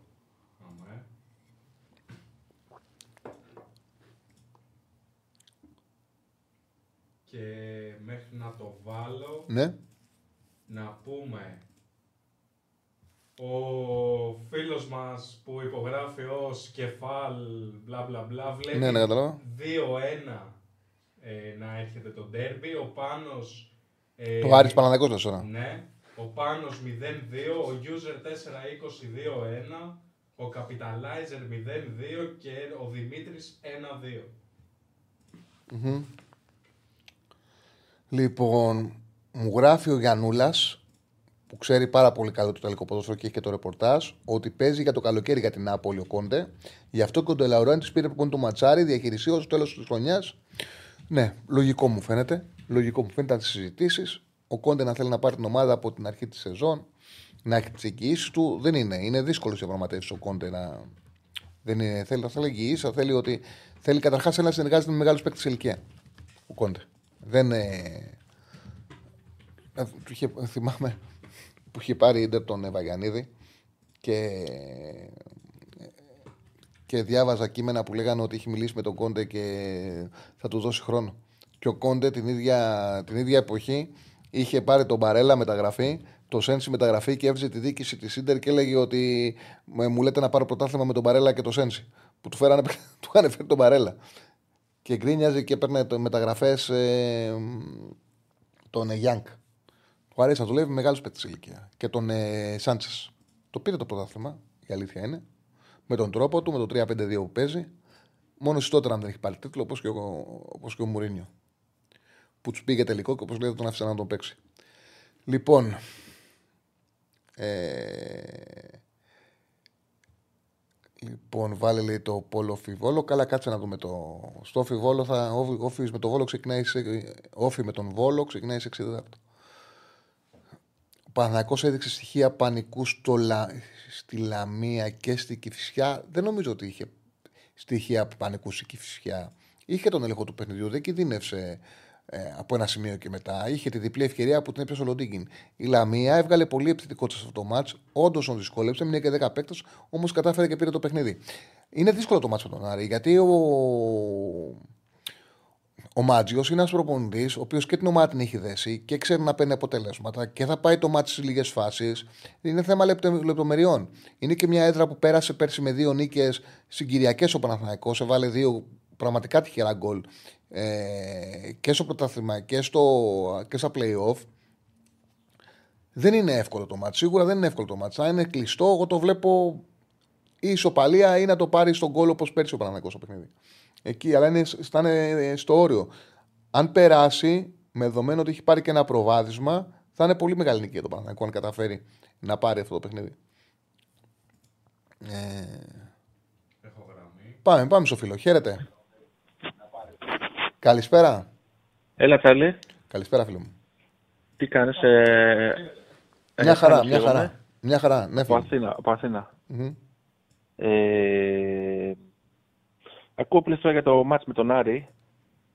Ε, είναι γεγονός ότι είναι πιο ντέρμπι από ό,τι θα θέλαμε εμείς Παναθηναϊκοί να είναι με βάση το budget μας, ας πούμε, γιατί έχουμε τριπλάσιο budget από τον Άρη τουλάχιστον. Αλλά η πραγματικότητα λέει ότι είναι ένα μάτς που θα παιχτεί στο, στον γκολ ίσως. Με βάση όσα βλέπουμε. Και όσα λες και εσύ δηλαδή. Μμμ. Ε, μ, είναι ο Γιωβάνος όπως έχω πει έχει, έχει έξι μάτς, έξι ντέρμπι να κάνει νίκη. Έτσι, έξι μάτς δηλαδή. Εντάξει, με τον Άρη δεν θα πρέπει να θεωρείται ντέρμπι για μένα, αλλά έξι ντέρμπι έχει να κάνει νίκη. Και πιστεύω ότι είναι λόγω των λαθών. Δηλαδή, άμα είχαμε έναν αξιόπιστο αμυντικό, δεν είχαμε το Γετβάη, ε, αν δεν είχαμε τον Παλάσιος μπροστά, δηλαδή θα ήμασταν πιο σίγουροι για αυτή τη νίκη. Κοίταξε, δεν μπορεί να έχει τέλεια ομάδα και δεν μπορεί να σου βγουν και όλες οι- και όλες οι επιλογές. Ο... Εντάξει, έχει κοστίσει ο Παναθηναϊκός τραυματισμό του Μάγνουσον που έδινε ύψο και φαίνεται τώρα το πόσο σημαντικό ήταν το ότι τον είχε ο Παναθηναϊκός ο Μάγνουσον.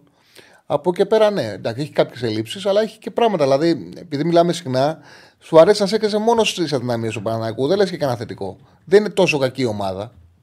Ξέρεις τι γίνεται. Ε, κρατάω το στάντερ για το Παναθηναϊκό Ψηλά. ε, ό, όπως πριν προαλαφούζω, έτσι το λέω. Δηλαδή, θεωρώ δύο, ε, δηλαδή όλα καταλήγουν στο κεφάλι. Ε, κρατάω, δηλαδή, ε, αυτά τα 10 χρόνια, εγώ αρνήθηκα να ασχοληθώ ε, αν θα πληρώσει ο Παναθηναϊκός σε την άδεια κάτι, τα λεφτά για να, για να παίξει πρωτάθλημα. Δεν μπήκα καν στη διαδικασία και αυτό είναι το λάθος που έχουν κάνει πολλοί Παναθηναϊκοί περισσότεροι. Και λέμε, ε, καλό, καλοί είμαστε και δεύτερη και τρίτη και τέταρτη και προσπαθούμε, είμαστε ανταγωνιστικοί. Δεν ξέρω αν είναι λάθος η, η άποψή μου, αλλά το τα σκέφτομαι έτσι. Δηλαδή, ναι, βλέ- ναι έχεις δίκιο. Δηλαδή, κάποιος που με ακούει θα πει αυτός μόνο τα αρνητικά λέει.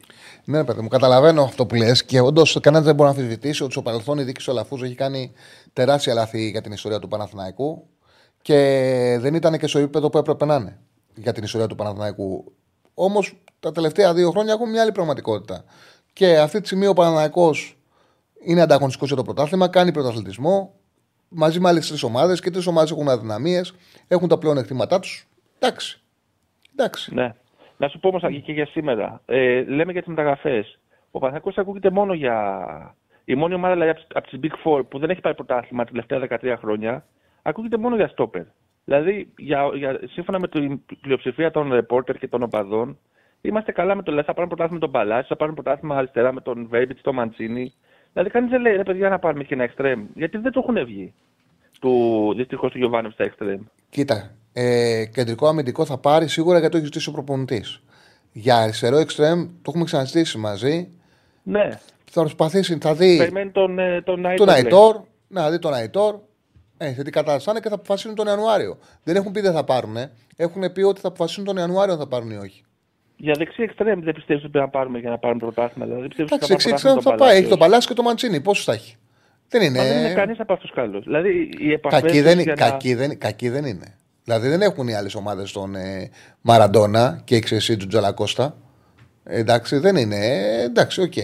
Έχουν, Δεν ε, έχεις καλούς εξτρέμ ο Πάο και ο Ολυμπιακός. Ε, έχει καλού, έχουν καλή. Ε, δεν είναι παίκτη. Ο, ο Παλάσιος δεν είναι για πέταμα. Δημιουργεί ευκαιρίες, πάει σε τελικό, σε τελικές. Έχει τα πλεονεκτήματά του και τα μειονεκτήματά του. Δεν είναι για πέταμα όμως. Έχει και το Μαντσίνη στην ίδια θέση, στον ίδιο χώρο. Παίρνει πράγματα από αυτούς τους δύο. Δηλαδή δεν μπορεί να, τους- να πετάξει όλο το ρόστερ και να πει θέλω άλλους. Γιατί δεν ξέρεις και αυτοί που θα πάρεις αν θα σου βγουν. Αυτή είναι δεν μια μιλάω για συζήτηση. άλλο. Για όλο το ρόστερ, μιλάω για τρεις θέσεις. Ε, στόπερ και τα δύο εξτρέμ. Αυτά εκεί, εκεί πάσχουμε πιστεύω. Οκ. Δηλαδή, Ναι, δεν- ότι ο μπορεί να Πάοκ βρεις έχει τον, καλύτερους. ε, Ρε παιδί μου, ότι μπορεί να βρεις καλύτερους από αυτούς που έχεις, μπορείς να βρεις. Εγώ θεωρώ ότι ο Παναθηναϊκός πρέπει να πάρει οπωσδήποτε ένα στόπερ, οπωσδήποτε. Και από εκεί και πέρα, άμα δεν. Αν τα πράγματα συνεχίσουν έτσι, ναι, πρέπει να πάρει αριστερό εξτρέμ οπωσδήποτε. Που να έχει τον κόλ. Δεν διαφωνώ μαζί σου. Αλλά σου λέω ότι δεν ακούγεται αριστερό εξτρέμ γιατί περιμένουν να δουν πώς θα είναι η κατάσταση τότε. Αν είναι η κατάσταση, δηλαδή αν τώρα ε, σήμερα, σήμερα θα σου έλεγα πρέπει να πάρει αριστερό εξτρέμ Παναναναϊκός για να σιγουρέψει το πρωτάθλημα. Και δεξιά, στην άλλη πλευρά θα πάει με αυτούς που έχει. Γιατί έχει τον ε, Παλάσιος, θα πάει, έχει τον Μαντσίνη. Θα μπορέσει να παίξει και ο Αϊτόρ, να βρει χώρο και ο Αϊτόρ, άμα θα έχει έναν αριστερό εξτρέμ, να βρει και ο Αϊτόρ ε, ε, ε, ρόλο. Ή στην απέναντι πλευρά ή και σε αριστερά. Αλλά το πιστεύει δεξιά ότι μπορούμε με Παλάσιο και Μαντσίνι να πάμε για πρωτάθλημα. Εντάξει, OK, okay, ναι. Δεν είναι, για, ε, δεν είναι για πέταμα. Δεν είναι αρνητικά στοιχεία για την ομάδα. Θετικά στοιχεία είναι για τον Παναθηναϊκό. OK, okay, να πω και κανένα δυο θετικά. Ε, εντάξει, η εξέλιξη του Βαγιανίδη και του Ιωαννίδη είναι πραγματικά πολύ καλή. Αυτό το πιστεύω του Γιοβάνοβιτς ε, που τους πίστεψε. Ε, ειδικά με το Βαγιανίδη, εγώ εντάξει, τρίβα τα μάτια μου. Ε, αλλά και ο Ιωαννίδη σιγά σιγά έχει ανέβει και επειδή η θέση του είναι ας πούμε αυτή που είναι, πιστεύω ναι, θα, θα πάρουμε αρκετά χρήματα. Δεν ξέρω βέβαια αν μας συμφέρει να τον πουλήσουμε. Δηλαδή μετά πρέπει να βρεις καινούριο από την αρχή, αλλά θα είναι αρκετά χρήματα, είμαι σίγουρος. Συμφωνώ δηλαδή σε αυτό που λες και εσύ ότι κάτω από 15 δεν θα, δεν θα φύγει. Δεν πρέπει, θα είναι έγκλημα. Θα είναι έγκλημα. Με συμβόλαιο μέχρι το 27, για ποιο λόγο να πιέσει να τον δώσεις; Μα δεν έχει λόγο να πιέσει να τον δώσεις. Για, μα και είναι κανένας παίκτης που σου φέρνει λεφτά. Γιατί πρέπει να σκεφτεί ο κόσμος και η διοίκηση πάνω απ' όλα ότι, για να τον, ότι αν πουληθεί ο Ανίδης, έγραψα και ένα κείμενο που θέλω να το διαβάσει στου πεταράτε σήμερα στο site μας. Ε, ναι. ότι, ότι ο Ιωαννίδη σου φέρνει λεφτά και αγωνιστικά. Και επίση, αν πουληθεί ο Ιωαννίδη, θα πρέπει να πάρεις παίκτη και να τον πληρώσεις για να τον αντικαταστήσεις. Πώς θα αντικαταστήσεις ναι. τον Ιωαννίδη; Με ποιον παίκτη, με ποιον παίκτη, με, πού θα βρεις επιθετικό να τον αντικαταστήσεις; Δεν πρέπει να τον πληρώσεις. Δεν πρέπει να πας στην αγορά και να πεις δίνω ένα τάλιρο για να τον αντικαταστήσω και συμβόλαιο. Οπότε για ποιο λόγο να κοιτάξεις μια πρόταση 12, 13, 14 εκατομμύρια ευρώ; Είναι κοροϊδία. Με συμβόλαιο μέχρι το 27. Ναι, ο Παναθηναϊκός ναι. πρέπει να ακούσει κάτι, να ζαλ, ναι, κάτι πολύ δυνατό, να ζαλίζει και να πει: OK, okay, τον δίνω. Γιατί και... θα πάρω 18 εκατομμύρια ευρώ, 20. Εκεί και διάβασα δήλωση ενός ε, ήταν μάνατζερ, ε, νομίζω τη Σάιντραχτ, που είχε ακουστεί για τον Ιωαννίδη. Τέλος πάντων, δεν θυμάμαι ακριβώς. Θα μην το πω. Πάντως, μια ομάδα, ένας ε, παράγοντας μιας ομάδας που ε, είχε ενδιαφερθεί για τον Ιωαννίδη, ότι ε, μας αρέσει ο Ιωαννίδης, αλλά δεν ξέρω αν θα δώσουμε τόσα λεφτά, 15 εκατομμύρια, ας πούμε. Ε, ε, το πάρουν. Σου ξαναλέω, ο Παναθηναϊκός έχει συμβόλαιο μαζί του μέχρι το 27. Ναι. Για, να, για να έχει νόημα να ακούσει την προσφορά η δίκη του Παναναναϊκού, θα πρέπει να ακούσει καλά λεφτά. Δεν είναι πιεσμένος ο Παναναναϊκό. Θα τον ένοιαζε τον Παναναναϊκό αν θα τα δώσει η Άιντρακτ αν είχε συμβόλαιο μέχρι το 25. Δεν σου το καλοκαίρι 24, μέχρι το 25. Να πει ο Αλαφούζος ότι ή θα τον δώσω αυτή τη μεταγραφική περίοδο, τον Ιανουάριο, ή θα τον δώσω το καλοκαίρι. Οπότε. Για, το, για τον Λιβάη, πώς θα είχε δώσει. Πώς θα είχε τελικά δώσει, δεν είχα Είχαν ακουστεί κάτι ποσά πάνω από 20 θυμάμαι. Ξέρεις, έτσι εσύ... λέγεται τώρα, άμα ξέρεις αν είναι αλήθεια, έτσι λέγεται. Λέγεται ότι, ότι, ότι, ότι Λάντσι είχε δώσει πάνω από 20. Έτσι ναι. λέγεται. Έτσι, μπορεί και να τα είχε δώσει γιατί είχε πάει Champions League και είχε πουλήσει ο Πεντά. Οπότε δεν αποκλείεται. Αλλά εντάξει, δεν ξέρεις και ποτέ. Πιστεύεις εσύ ότι ο Μολυσανίδης έτσι που το βλέπεις θα νιώθει τόσα λεφτά; Μου φαίνεται πολύ δύσκολο. Δεν ξέρω γιατί, κοίταξε να δεις. Ε, υπολόγιζε ότι, ότι μπορεί να μπει και Champions League και θα έχει και έσοδα και το Champions League. Γιατί όπως είναι το ποδόσφαιρο τώρα, ο παίκτης σου φέρνει λεφτά. Και επίσης γνωρίζω καλά ότι ο, ο Μελισανίδης έχει καψούρα με το Λιβάι. Μεγάλη καψούρα. Ναι. Δηλαδή σε σημείο ότι έλεγε όταν είχαν χτυπήσει 5-6 παίκτες πέρσι, έλεγε στους θεραπευτές: Αυτό να μου τον κάνετε καλά. Με αυτόν ασχοληθείτε. αυτό ασχοληθείτε. Ναι. Οπότε εντάξει, OK, okay, δεν ε, μπορεί να αποκλείσεις κάτι. Επίσης, να ξέρεις ότι η, η, η Λανς το καλοκαίρι είχε πουλήσει 43 εκατομμύρια τον Οπεντά και 19 εκατομμύρια το Φοφανά. Τρελά ποσά. Ναι, οπότε είχε, ήταν, είναι σεντερφόρ, είναι σημαντική θέση, είχε λεφτά να δώσει. Και τελικά έδωσε για να πάρει σεντερφόρ ε, Μοίρασε λεφτά στην αγορά. Μοίρασε λεφτά. Πήρε τον... ναι, έδωσε, έδωσε 30 εκατομμύρια για αυτή τη θέση. Έδωσε 30 εκατομμύρια ευρώ στη Μομπελιέ για να πάρει τον Ουαχή σε αυτή τη ε, θέση. Ένα 20 χρονών έδωσε 30. Δηλαδή πούλησε 43, έδωσε 30 για να πάρει αυτή, τον Ουαχή.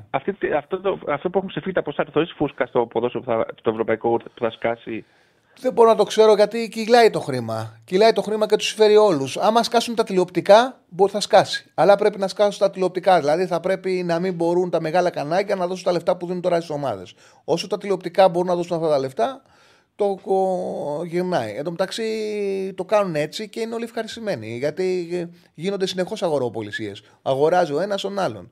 Ναι, το, ναι, ναι, ναι. το έχουν βρει και το κυλάνε το χρήμα. Κατάλαβες. Δηλαδή τα παίρνει η Λάντσα τον Οπεντά, τα δίνει στον Ουάχη. Καταλαβέ. Το γυρνάνε το χρήμα. Γίνεται και λίγο πλυντήριο δηλαδή. Εγώ πιστεύω. Ε, ναι, πάντων αυτό. Το Εντάξει, Έχουν το χρήμα και το γυρνάνε. Καλά και καλά κάνουν. Ναι. Ε, σε είχα ρωτήσει χθες, δεν ξέρω αν το. Καλά, δεν το θυμηθεί. Απλά αν το θυμηθείς κάποτε, αν μπορείς, μάθε ρώτα μάλλον για την ε, ρήτρα του Ιωαννίδη, ποια είναι έτσι από περίεργη. Ναι, ναι, ναι, ναι, ναι. Όχι ρήτρα, ρήτρα δεν έχει. Για την λέξη και το λεβαδιακό. Ναι, ναι, ναι, ναι, ναι, ναι, ναι, ναι, ναι, ναι, ναι, ναι, ναι. Και το είχα στο μυαλό μου και αλλά είχα πάρα πολύ δουλειά και δεν ασχολήθηκα. Θα το κάνω, θα το Κυριακό Δευτέρα θα σου πω. Σε ευχαριστώ πολύ. Να σε καλά, να σε καλά. Έγινε, γεια σου. Λοιπόν, Όποιο καλέσει θα βγει κατευθείαν στον αέρα της εκπομπής. Ε, ο, ο Φωτάρας ψήνει Γανούλη για Παναναναϊκό, λέει ο φίλος. Ο, ο Γανούλη είναι πολυτέλεια για ελληνική ομάδα.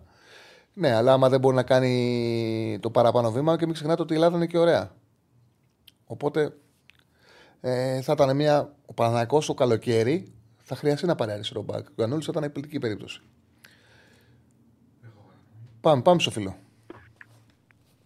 Χαίρετε. Καλησπέρα, Τσάρλι. Καλησπέρα, φίλο μου. Στέφανος από Θεσσαλονίκη. Καλησπέρα και στο συνονόματο. Γεια σου, φίλε. Ε, ήθελα να πω, μιας και αναφέρθηκε πάλι ο, ο Ιωαννίδης, αν και την έχουμε ψιλοκουράσει την κουβέντα, ε, ότι η παιδιά ωραία ψουκ του Ολυμπιακού πουλήθηκε 6 εκατομμύρια. Ωραία ψουκ. Και θα πουληθεί ο Ιωαννίδης που είναι και center for 8. Τι λέμε τώρα; Ε, δηλαδή... το, το νούμερο για τα 8 είναι ντροπή μόνο να συζητιέται. Μόνο ναι, να ναι, ναι. συζητάς για, ένα, για 8 εκατομμύρια για τον Ιωαννίδη είναι ντροπή. Είναι ντροπή ναι, στο σύγχρονο ποδόσφαιρο.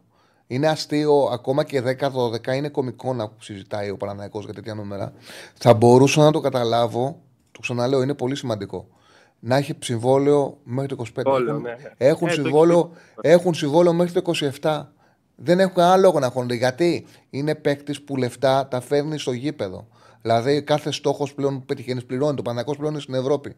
Η πρόκριση δίνει λεφτά στην ομάδα. Το ότι είναι Europa League δίνει λεφτά στην ομάδα. Αν περάσει ε, στον επόμενο γύρο, παίρνει λεφτά η ομάδα. Του χρόνου, ε, όπου θα μπει, παίρνει λεφτά η ομάδα. Σου δίνει λεφτά παίζοντας. Παίζει και σου δίνει λεφτά. Δεν μπορείς να συζητάς για τον παίχτη 8 εκατομμύρια ευρώ, 10-12. Δεν γίνεται. Ε, ε, άμα δεν τα πάρεις, δεν έχεις λόγο να τον δώσεις. Συμφωνώ, ναι, έτσι το έχεις πει πάρα πολλές φορές τις τελευταίες μέρες. Έχει, έχει μαλλιάσει η γλώσσα σου. Απλά επειδή κάπου διάβασα τις τελευταίες μέρες για το Ρέατσουκ πόσο είχε πουληθεί και έπαθα πλάκα, ε, λέω δεν γίνεται. Δηλαδή, πέρα από το ότι από μόνο του είναι ακραίο, αν το βάλεις και σε σύγκριση είναι τρελό. Ε, Τέλος πάντων, ε, εγώ ήθελα να πω κάποια πράγματα για, το, για την Bayern και για τον Μπάοκ. Δηλαδή, εγώ θεωρώ ότι σήμερα που χάζεψα λίγο και όλες τις αποδόσεις που παίζει η Bayern με την Κολονία, ε, το θεωρώ μια τίμια απόδοση το ασιατικό το handicap το πλην 2,25 που δίνει μια στοίχημα τέλος πάντων στο 2,30 ε, της Bayern mm-hmm. και επίσης και το Πάουκ Σεραϊκός εγώ πιστεύω ότι γενικά ο ΠΑΟΚ δέχεται γκολ. Δηλαδή, εγώ ε, την, θα... την, Bayern, που, την Bayern που τη βλέπεις, σε, σε τι μου πες ότι θες. Η στοίχημα. Ναι, ναι, σε τι, σε; Ασιατικό handicap μείον 2,25. Μείον 2,25, OK. Okay. Ναι. Και μετά επειδή στο ΠΑΟΚ Πανσερραϊκός, εγώ θεωρώ ότι ο, ο ΠΑΟΚ δέχεται γκολ πολύ εύκολα γενικά και άμα λείπει και Τζιώρα και λείπει και ο Μπάμπα από αριστερά, θεωρώ ότι δέχεται ακόμα πιο εύκολα. Ε, και μετά από διακοπή κιόλας. Πιστεύω ότι θα κερδίσει, αλλά θα δεχτεί γκολ. Επίσης πιστεύω ότι δεν θα βάλει πάνω από τρία γκολ. Γιατί εντάξει, σε, σε Δηλαδή το βλέπεις 2-1. 2-1 το βλέπεις. Το, το βλέπω εκεί. 2-1. 2-1 είναι 9,5 απόδοση με 365 το 2-1. 2-1. Ναι, 2-0 ή το βλέπεις και πανσεραϊκός, ας πούμε, με συν 2,25 αφού πιάσαμε και το ασιατικό mm-hmm. με την Bayern, που το δίνεις στο 1,75. Δηλαδή, εγώ που το είδα έτσι τυχαία όταν χάζαμε, μου φάνηκε καλή απόδοση. Το έχω ρίξει δηλαδή κιόλας. Okay. Ε, και, και, τώρα όσον αφορά το μάτς το... Από ό,τι καταλαβαίνω εσύ βλέπεις δηλαδή να χάνει ο Πανσεραϊκός ή με ένα γκολ άντε το πολύ με δύο. Ναι, ναι, έτσι Εκεί, Εντάξει και εκεί είναι και λογικό. Και λογικό. Ναι. Έτσι το βλέπω, ναι. Ή εντάξει, δεν, δεν αποκλείω και την γκέλα του Πάουκ. Έτσι, αν και δεν το πιστεύω, έχει δείξει ότι δεν το είτε. Δηλαδή, ακόμα και σε μάτς που έμεινε πίσω στο σκορ. Γενικά, εγώ Πάουκ είμαι, αλλά μας έχει συνηθίσει ο Πάουκ τα τελευταία χρόνια ώρε-ώρε να κάνει κάτι. Και μετά από διακοπή, συχνά ναι, έχει πρόβλημα στα αποτελέσματά του. Μετά από μεγάλες νίκες, μετά από ευρωπαϊκές διακρίσεις. Το έχει ο Πάουκ αυτό διαχρονικά. Ε, και τώρα στο μάτι το Άρης Παναθηναϊκός, ε, εντάξει, Παναθηναϊκός έχει πολύ μεγαλύτερη ποιότητα από τον Άρη, τώρα δεν συζητάμε. Απλά θεωρώ ότι ε, και ο ΠΑΟΚ και ο Παναθηναϊκός που έχουν έτσι ένα ποδόσφαιρο που χτίζουν από πίσω σε, απέναντι σε κλειστές άμυνες. Δηλαδή θεωρώ ότι θα δυσκολευτεί ο Παναθηναϊκός άμα στήσει την, ο Μάτζιος στην ομάδα ε, πολύ κλειστά πίσω.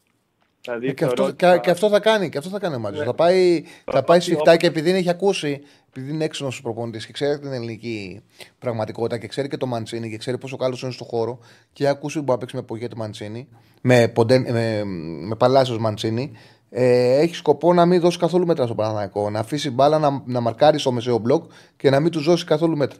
Να, ναι, να πάει το μάτσε συντηρητικά, τσούκου, τσούκου, τσούκου, τσούκου, να το κλέψει, να μην το κλέψουν.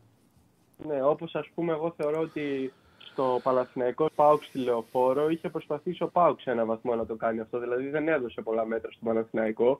Έμεινε πίσω και ο Παναθηναϊκός παρόλο που είχε πιο πολύ την μπάλα, είχε περισσότερες τελικές και τα σχετικά, δυσκολεύτηκε. Και οι τελικές του εκτός από το σουτ του Παλάσιος που ήταν ένα σουτ εκεί από τα τρία μέτρα μετά από μια κόντρα που έπρεπε να το βάλει και την έστειλε λίγο έξω από το δοκάρι. Ε, οι υπόλοιπες τελικές του δεν ήταν τόσο καλές. Αν λες ηλιοφόρο, ο Πάοκ ναι. όμω αμήνθηκε απαράδεκτα. Στη, οι δύο ακραίοι, ειδικά η πλευρά του και Τζόρα, δεχόντουσαν πάρα πολύ εύκολα την μπάλα μέσα στην περιοχή. Έδιναν ναι, χώρο, ναι. έδιναν χρόνο. Απλά εκεί ήταν θέμα του Παναθηναϊκού. Δηλαδή, ο Παναθηναϊκός δεν αξιοποίησε στο πρώτο ημίχρονο που ήταν καθολική υπεροχή, δεν αξιοποίησε το, τους χώρους και τον χρόνο που δίναν οι παίκτες του Πάου για να τελειώσουν φάσεις. Ήταν πρόβλημα του Παναθηνακού αυτό. Ναι, ναι, εντάξει, είχε το θέμα από δεξιά, αλλά θέλω να σου πω ότι συνολικά μπορεί μια ομάδα η οποία παίζει κλειστά πίσω να δυσκολέψει μια ομάδα στον Παναθηναϊκό και να καταλήξει το παιχνίδι να είναι η μπάλα γύρω-γύρω έξω από την περιοχή του Άρη, αλλά να μην γίνεται καμία ποιοτική mm. ευκαιρία εν τέλει. Οπότε εγώ γι' αυτό το βλέπω, δηλαδή το έγραψα και όλο στο chat, ε, για 0-0 το βλέπω. Δηλαδή αν μου έλεγες να ποντάρω κάπου έτσι για χαβαλέ ας πούμε, στο 0-0 θα το έριχνα. Mm-hmm. Ε, αυτά, Τσάρλι, δεν έχω κάτι άλλο. Ε, ευχαριστώ για τον χρόνο σου. Καλή συνέχεια. Εγώ σου ευχαριστώ, εγώ σου ευχαριστώ, φίλε μου. Εγώ σου ευχαριστώ. Κάντε like. Να σε καλά. Ε, καλή συνέχεια. Να σε καλά. Έχουμε, έχεις βάλει πόλη για το Liverpool City, τι έχεις βάλει; Ναι, αμέ, τι αποτέλεσμα βλέπετε στο Derby Manchester City Liverpool, 155 ψήφοι μέχρι στιγμής. Νίκη Manchester City με 43%, νίκη Liverpool 29%, ισοπαλία 28%. Ε, βάλε και που θα θέλει να τον άλλο στον προπονητή. Να παραμείνει στη Leverkusen, να πάει στη Real Madrid στην ε, Liverpool. Ή σε άλλο κλαμπ. Τέταρτα, έχουμε τέσσερις επιλογές. Ή σε άλλο κλαμπ. Leverkusen, Real, Liverpool. Όχι ρε παιδιά, δεν είναι 20%. Σιγά που έδωσε ο Παναθηναϊκός ο Λεβαδιακό όταν πήρε τον Ιωαννίδη, που ούτε περίμενε κανένας να πουληθεί, μην να του άφησε 20% ε, στο Λεβαδιακό και στο κομπότι που έχουν και καλές σχέσεις. Δεν έχει 20%. Ε, αν δεν βγει, αν έχει 10%. Εγώ εμπειρικά να πω ότι έχει 10%, αλλά επειδή δεν το ξέρω, δεν το λέω. Αν έχει ακρατήσει ένα 10% κομπότι. Ε, δεν αποκλείεται να είναι και συμφωνία κυρίων μεταξύ τους και θα τηρηθεί αν είναι συμφωνία κυρίων, γιατί το ξαναλέω, έχουν κάτι παραπάνω από καλή σχέση οι δύο, οι δύο τους. Ε, ε, ουσιαστικά ο κομπότης σε πολύ μεγάλο βαθμό έχει ρόλο και συμβούλους ο Παναναναϊκός για τον Αλαφούζο. Σαν, σε, πολύ, σε σημαντικό βαθμό έχει ρόλο συμβούλου. Οπότε δεν είναι, δεν, έχουν, δεν είναι θέμα τώρα. Μην νομίζετε ότι είναι θέμα ότι θα κολλήσει μεταγραφή. Μην βγάλετε το το μυαλό σας. Επειδή θα πάρει λεφτά ο, Λεβαδια... ο Κομπότης για τον Λεβαδιακό. σα ίσα ο Αλαφούζος θα το δώσει και με χαρά. Δεν έχουν τέτοιο θέμα. Δεν είναι σοβαρό ζήτημα. Ούτε το ποσό που θα έχει ο Κομπότης να λαμβάνει θα είναι, θα είναι τεράστιο. Δεν έχει να διαπραγματευτεί, δηλαδή δεν έχει πάρει παίκτη από το εξωτερικό και έχουν υπογράψει για 25-30% και θα τα χάσει ο Παναναναϊκός. Λοιπόν, εγώ θα ήθελα να το δώσει ρεάλ. Άμα θες, βάλε ρεάλ. Και δώσ' μου να δω λίγο το chat μέχρι να έχουμε γραμμή. Δεν έχουμε γραμμή τώρα. Πότε τους καλέσει θα βγει κατευθείαν. Ε, λοιπόν.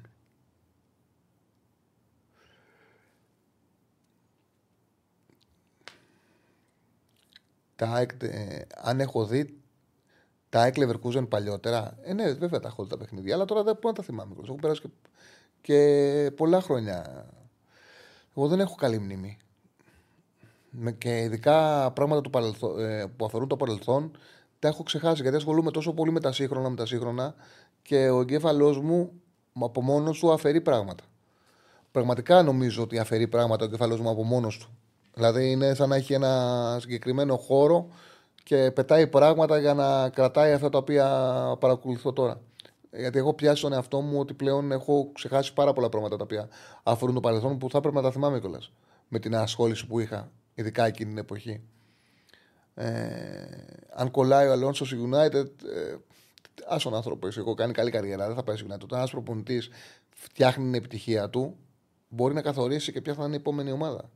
Και τώρα η United δεν είναι ένα ελκυστικό προορισμός για προπονητή. Και αυτό είναι μεγάλη αποτυχία της United, που είναι τεράστιο σύλλογος, να μην είναι ελκυστικός προορισμός για ένα επιτυχημένο προπονητή. Η United, στη United θα, τώρα θα πρέπει να πάει ένας προπονητής να δουλέψει καλά και να φτιάξει το όνομά του. Δεν είναι αυτή τη στιγμή μια ομάδα όπου ένας προπονητής που είναι στα πάνω του θα πει Πάω να δουλέψω στη United. Πρόβλημα θα το δημιουργήσει. Είναι πολύ δύσκολη δουλειά, δύσκολο project αυτή τη στιγμή United, γιατί έχουν ξεφύγει πολλοί οι υπόλοιποι. Πάμε στον επόμενο φίλο. Χαίρετε. Καλησπέρα. Γεια σου, Τσάρλι. Γεια σου, γεια σου Κωνσταντικάνης. Έλα, καλά είμαι. Καλά. Ε, πήρα Ήθελα για το μάτι της Εθνικής απλά να προσθέσω ότι μου έκανε εξαιρετική εντύπωση εκτός από το Φοφανά και ο Σαλιμπά δεν τον είχα ξαναδεί τον παίκτη. Τον έχεις δει εσύ στην Arsenal. Έχεις δει παιχνίδια του. Βέβαια. Και στη Σεντετιέν. Καταρχάς τον ήξερα τη Σεντετιέν τον παίκτη που τον είχαν μεγάλο ταλέντο. Mm-hmm. Μετά πήγε στην Arsenal. Βέβαια είναι αθλητικός. Παίζει ψηλά, βγαίνει δυνατά. Καταρχάς έβλεπες τον Ιωαννίδη να τον μαρκάρει ο Σαλιμπά τον τρόπο που το μάρκαρε και έλεγε θα τη χάσει ο αντιμπάλα. Και μπορούσε και την κράταγε. Μου έκανε τρομερή εντύπωση πόσο έπαιξε ο Ανίδη, ένα τόσο καλός στόπερ, τόσο αθλητικός στόπερ, με τόσο μεγάλα πόδια, με τόσο γρήγορη ενέργεια. Δηλαδή έδειξε ο Ανίδη που μα σε πάρα πολύ ψηλό επίπεδο. Εν τω μεταξύ, εγώ εντάξει, δεν τον ήξερα, το ομολογώ δεν τον ήξερα τον παίκτη, ούτε τον έχω δει ποτέ στην τηλεόραση, πρώτη φορά τον είδα. Ε, έβλεπα ότι από την αρχή του παιχνιδιού ο Ιωαννίδης στόχευε πάνω στο Σαλιμπά. Πίεζε πάρα πολύ. Και λέω, ε, μάλλον εντάξει, επειδή ο άλλος ο Χερναντές είναι πολύ έμπειρος κτλ., ότι μάλλον θα στοχεύσει ε, πάνω στην απειρία του Σαλιμπά. Ε, και στην αρχή του, στο πρώτο λεπτό, έκανε και κάποιο λαθάκι. Ε, αλλά μετά έβλεπα όσο περνούσε ο αγώνας ότι πραγματικά είχε μια άνεση στο παιχνίδι του. Ήταν σαν να ήταν ένας πολύ πε, πεπειραμένος παίκτης ε, και στις τοποθετήσεις του πολύ δυνατός και βεβαίως και στις μεταβιβάσεις του και γι' αυτό ήθελα να σε ρωτήσω επειδή ξέρω ότι ασχολείσαι με το γαλλικό πρωτάθλημα ε, για να μου λέγες έτσι και τη δικιά σου εντύπωση ε, και κατά δεύτερον ε, λόγω και του Φοφανά που δεν Τώρα έχει πάει στην Arsenal, στην Arsenal παίζει και παίζει βασικός ναι, ναι, παίζει στην Arsenal. Ε, τώρα το, το τσέκαρα κι εγώ και είδα ότι είναι βασικός στην Arsenal. Βασικός. Μάλιστα, μάλιστα. Άρα εντάξει δικαιολογείται. Ε, και με αφορμή τώρα την Εθνική Γαλλία που είδα και το Φοφανά, ε, είναι ένας λόγος να κάτσω να δω το Παρίσι Σερμέν Μονακό. Και επειδή δεν έγινε και συζήτηση για το σημερινό μάτς, δεν ξέρω αν θέλεις να. Επειδή εσύ ασχολείσαι αρκετά με το γαλλικό πρωτάθλημα. Ε, ο Σαλιμπά για την ακρίβεια είναι ο πρώτος σε χρόνος συμμετοχής παίκτης της Arsenal. Κανένας δεν έχει παίξει περισσότερο στην Premier League όσο ο Σαλιμπά. Έχει παίξει 1080 λεπτά. Και ακολουθεί ο Ντέκλαν Ράι με 1026. Ε, αυτό τώρα είναι, δεν είναι μόνο για στόπερ, είναι γενικά έτσι, για όλους τους ποδοσφαιριστές. Αυτά τα λεπτά που μου λες. Για, για όλα τα λεπτά. Ε, είναι ο πρώτος σε συμμετοχή χρόνου στην Premier League στην Arsenal. Τρομερό, τρομερό. τρομερό. Εντάξει. Άρα δεν ήταν τυχαίο τελικά. Mm-hmm. Δεν ήταν τυχαίο. Ε, ε, που λες, επειδή είδα και το Φοφανά και επίσης δεν τον είχα δει ποτέ και μου έκανε φοβερή εντύπωση, ε, θα κάτσω να δω και το Παρίσι με Μονακό και επειδή εσύ είσαι γνώσης του γαλλικού και το παρακολουθείς, ε, για πες έτσι δύο-τρία πράγματα. Είδα ότι είναι τρεις πόντι διαφορά βασικά. Πρώτη Paris Saint-Germain, τρίτη Μονακό, 27-24, διάμεσα είναι η Νης, νομίζω, αν δεν κάνω λάθος. Ναι, η Νης παίζει πάρα πολύ αμυντικά, δεν τρώει γκολ με τίποτα, κρατάει το 0 και με αυτό όπλο προχωράει. Τώρα η Παρή και οι δύο ομάδες έχουν σημαντικές απουσίες αντιπαρήλοι που προήλθαν από τις εθνικές. Η Μονακό δεν έχει το Φοφανά, όχι, Φοφανά, συγγνώμη, είναι τιμωρημένος και δεν θα παίξει. Α, δεν θα ο... παίξει. Όχι, δεν παίζει ο Φοφανά, είναι τιμωρημένος και ο Έμιρη είναι τραυματίας. Θεωρώ ότι αυτές οι δύο απουσίες, επειδή είναι πολύ κομβικές στο κέντρο, το ανοίγουν το παιχνίδι. Δηλαδή θα πάει να παίξει τώρα η Μονακό με Ζακάρια και Καμαρά, και καμαρά στο, στον άξονα. Δεν, έχει το, δεν είναι το ίδιο το επίπεδο τους. Ε, εγώ περιμένω ένα παιχνίδι το οποίο θα έχει πολύ ρυθμό, θα έχει γκολ και από τους δύο και γι' αυτό το λόγο και στο Bet Home και το πω και μετά το έχω δώσει γκολ γκολ και over 2,5. Δηλαδή περιμένω θα έχει ρυθμό και επιθετικότητα το μάτς. Πάντοτε, πάντοτε το έχω Παρασκευές γίνονται κηδείε μετά από διοργανώσεις. Είναι κολομέρα η Παρασκευή μετά από διοργάνωση, αν έχει παιχνίδι, μετά από διοργάνωση εθνικών ομάδων. Μετά από παιχνίδια εθνικών ομάδων, η Παρασκευή είναι δύσκολη μέρα για τους προπονητές. Μέχρι να τους πάρουν, να τους μαζέψουν, ε, είναι δύσκολο το παιχνίδι. Εγώ περιμένω πολύ ταχύτητα και πολύ, πολύ ρυθμό και ανοιχτό παιχνίδι. Επίσης, η Παρή δεν έχει ούτε το Μαρκίνιος στο κέντρο της άμυνας. Θα πάει να παίξει δηλαδή με τον ε, Περέιρα. Ε, στο κέντρο της άμυνας θα παίξει ο Περέιρα. Θα είναι ο ένα στόπερ και ο άλλος θα είναι ο Σκίνιαρ. Ε, όλα μου δείχνουν δηλαδή ότι η Μονακό θα σκοράρει. Οπότε θα γίνει παιχνίδι. Είναι τιμωρημένος ο Φανά, όχι τραυματίας που πά. Είναι τιμωρημένος με κάρτες. Και θα πάει με Ζακάρια Καμαρά στο κέντρο. Ε, τότε δεν ίσχυε και αυτό που έλεγε ο Ντεσάν να προστατεύσει κάποιους παίκτες γιατί ήταν τα, το Παρίσι με Μονακό. Δηλαδή ο ένας τραυματίστηκε ο Έμερι και ο άλλος ο Φανά είναι τιμω, τιμωρημένος. Είχε, τιμω, είχε τραυματιστεί πριν. Εντάξει, ήταν ο Κολομουανί, είναι ο Παπέ. Ήταν. Ναι, ναι, αυτούς, αυτοί ναι, οι παίκτες. Ήταν, ναι, ήταν ο Ερνάντες. Ναι, γι' αυτό για τις Παρασκευές ναι. έχει δίκιο, γιατί είναι ακόμα μουδιασμένες οι ομάδες. Ε, υπάρχει το κενό αυτό το δεκαήμερο ουσιαστικά. Δύο εβδομάδες είναι ουσιαστικά αυτό το κενό. Οπότε, ναι, έχεις δίκιο σε αυτό ότι μπορεί να, γίνει, να γίνουν περίεργα αποτελέσματα. γιατί είναι και τα πρώτα παιχνίδια πριν το, πριν το Σαββατοκύριακο. Ε, και τον Έμερι που τον είχα δει έτσι λίγο στα κλεφτά που είχα δει ένα παιχνίδι της Paris saint στο Champions League, είδα ότι για την ηλικία του πραγματικά έχει μεγάλη θρασίτητα. Ναι. Και απλά εντάξει, ένα παιχνίδι είδα λίγο κάποιες κόπιες φάσεις από εδώ και από εκεί. Ε, εντάξει, είναι εντυπωσιακό ότι η Γαλλία συνεχίζει και βγάζει σε πολύ μικρές ηλικίες ε, τέτοια ταλέντα και βγάζει παίκτες οι οποίοι είναι ε, παίκτες κέντρου, παίκτες επίθεσης ε, με πολύ καλή τεχνική κατάρτιση και σε, πολύ, σε πάρα πολύ μικρή ηλικία. Οι Γάλλοι επειδή έχουν πολλούς ε, παίκτες που συνδυάζουν τα αθλητικά προσόντα, επειδή είναι από, από την Αφρική, με τεχνική κατάρτιση, επειδή έχουν πάει πάρα πολλοί νέοι σε, και, σε ακαδημίες, σε καλές ακαδημίες, σε, σε γαλλικές ομάδες και έχουν καταφέρει και έχουν τα τελευταία χρόνια φτιάξει ένα απίστευτο έτσι, μια, ένα δικό τους ρε παιδί μου ε, στυλ, ένα δικό τους μείγμα ποδοσφαίρου. Δηλαδή βλέπεις αθλητές ε, γυμνασμένους που έχουν όλα τα αφρικάνικα στοιχεία αλλά έχουν και την ευρωπαϊκή ποιότητα και τεχνική κατάρτιση και γνώση πάνω στην ε, τακτική του ποδοσφαίρου. Και γι' αυτό το λόγο βλέπουμε τα τελευταία χρόνια ότι οι Γάλλοι βγάζουν πολύ ταλέντο και έχουν ξεφύγει σε αυτό το κομμάτι. Ε, είδα και τη Μαρσέη, ε, είχα πάει στο εντός έδρας της ΣΑΕΚ με τη Μαρσέη. Ε, μου, ναι, είδα, ε, αυτά τα στοιχεία δηλαδή τη δύναμη τα είδα πάρα πολύ έντονα ε, και πίσω στα στόπερ και ειδικά στα χαφ με τον Κοντοκμπιά και, το, και τον Βερετού. Ε, εντάξει, αρκετοί ξένοι παίκτες βέβαια. Είδα πολύ καλή τεχνική επίσης από κάποιους παίκτες ε, και μου κάνει εντύπωση κιόλας ότι στη βαθμολογία η Μαρσέη είναι τόσο χαμηλά. Ε, με βάση την εικόνα που την είδα στο εντός έδρας, περίμενα να είναι τουλάχιστον ε, πρώτη Δεν ξέρω κιόλας, ε, δεν έχω παρακολουθήσει και πάρα πολύ να πω την αλήθεια. Ε, γαλλικό πρωτάθλημα. Η Μαρσέη είχε πολλά προβλήματα μωρέ, όλη τη χρονιά. Α, ναι. Ξεκίνησε άσχημα, άλλαξε τον προπονητή, άλλαξε όλη τη διοίκηση. Πολύ γκρίνια, πολλούς τσακωμού. Είχαν, είχαν πάρα πολλά θέματα. Πολλά θέματα στο γαλλικό πρωτάθλημα. Ο Μαρσελίνιο δεν πήγε Villarreal. Ο Μαρσελίνο πήγε Villarreal. Ναι, θα, κάνει πρεμιέρα, θα, το... θα κάνει πρεμιέρα την Κυριακή με Σασούνα.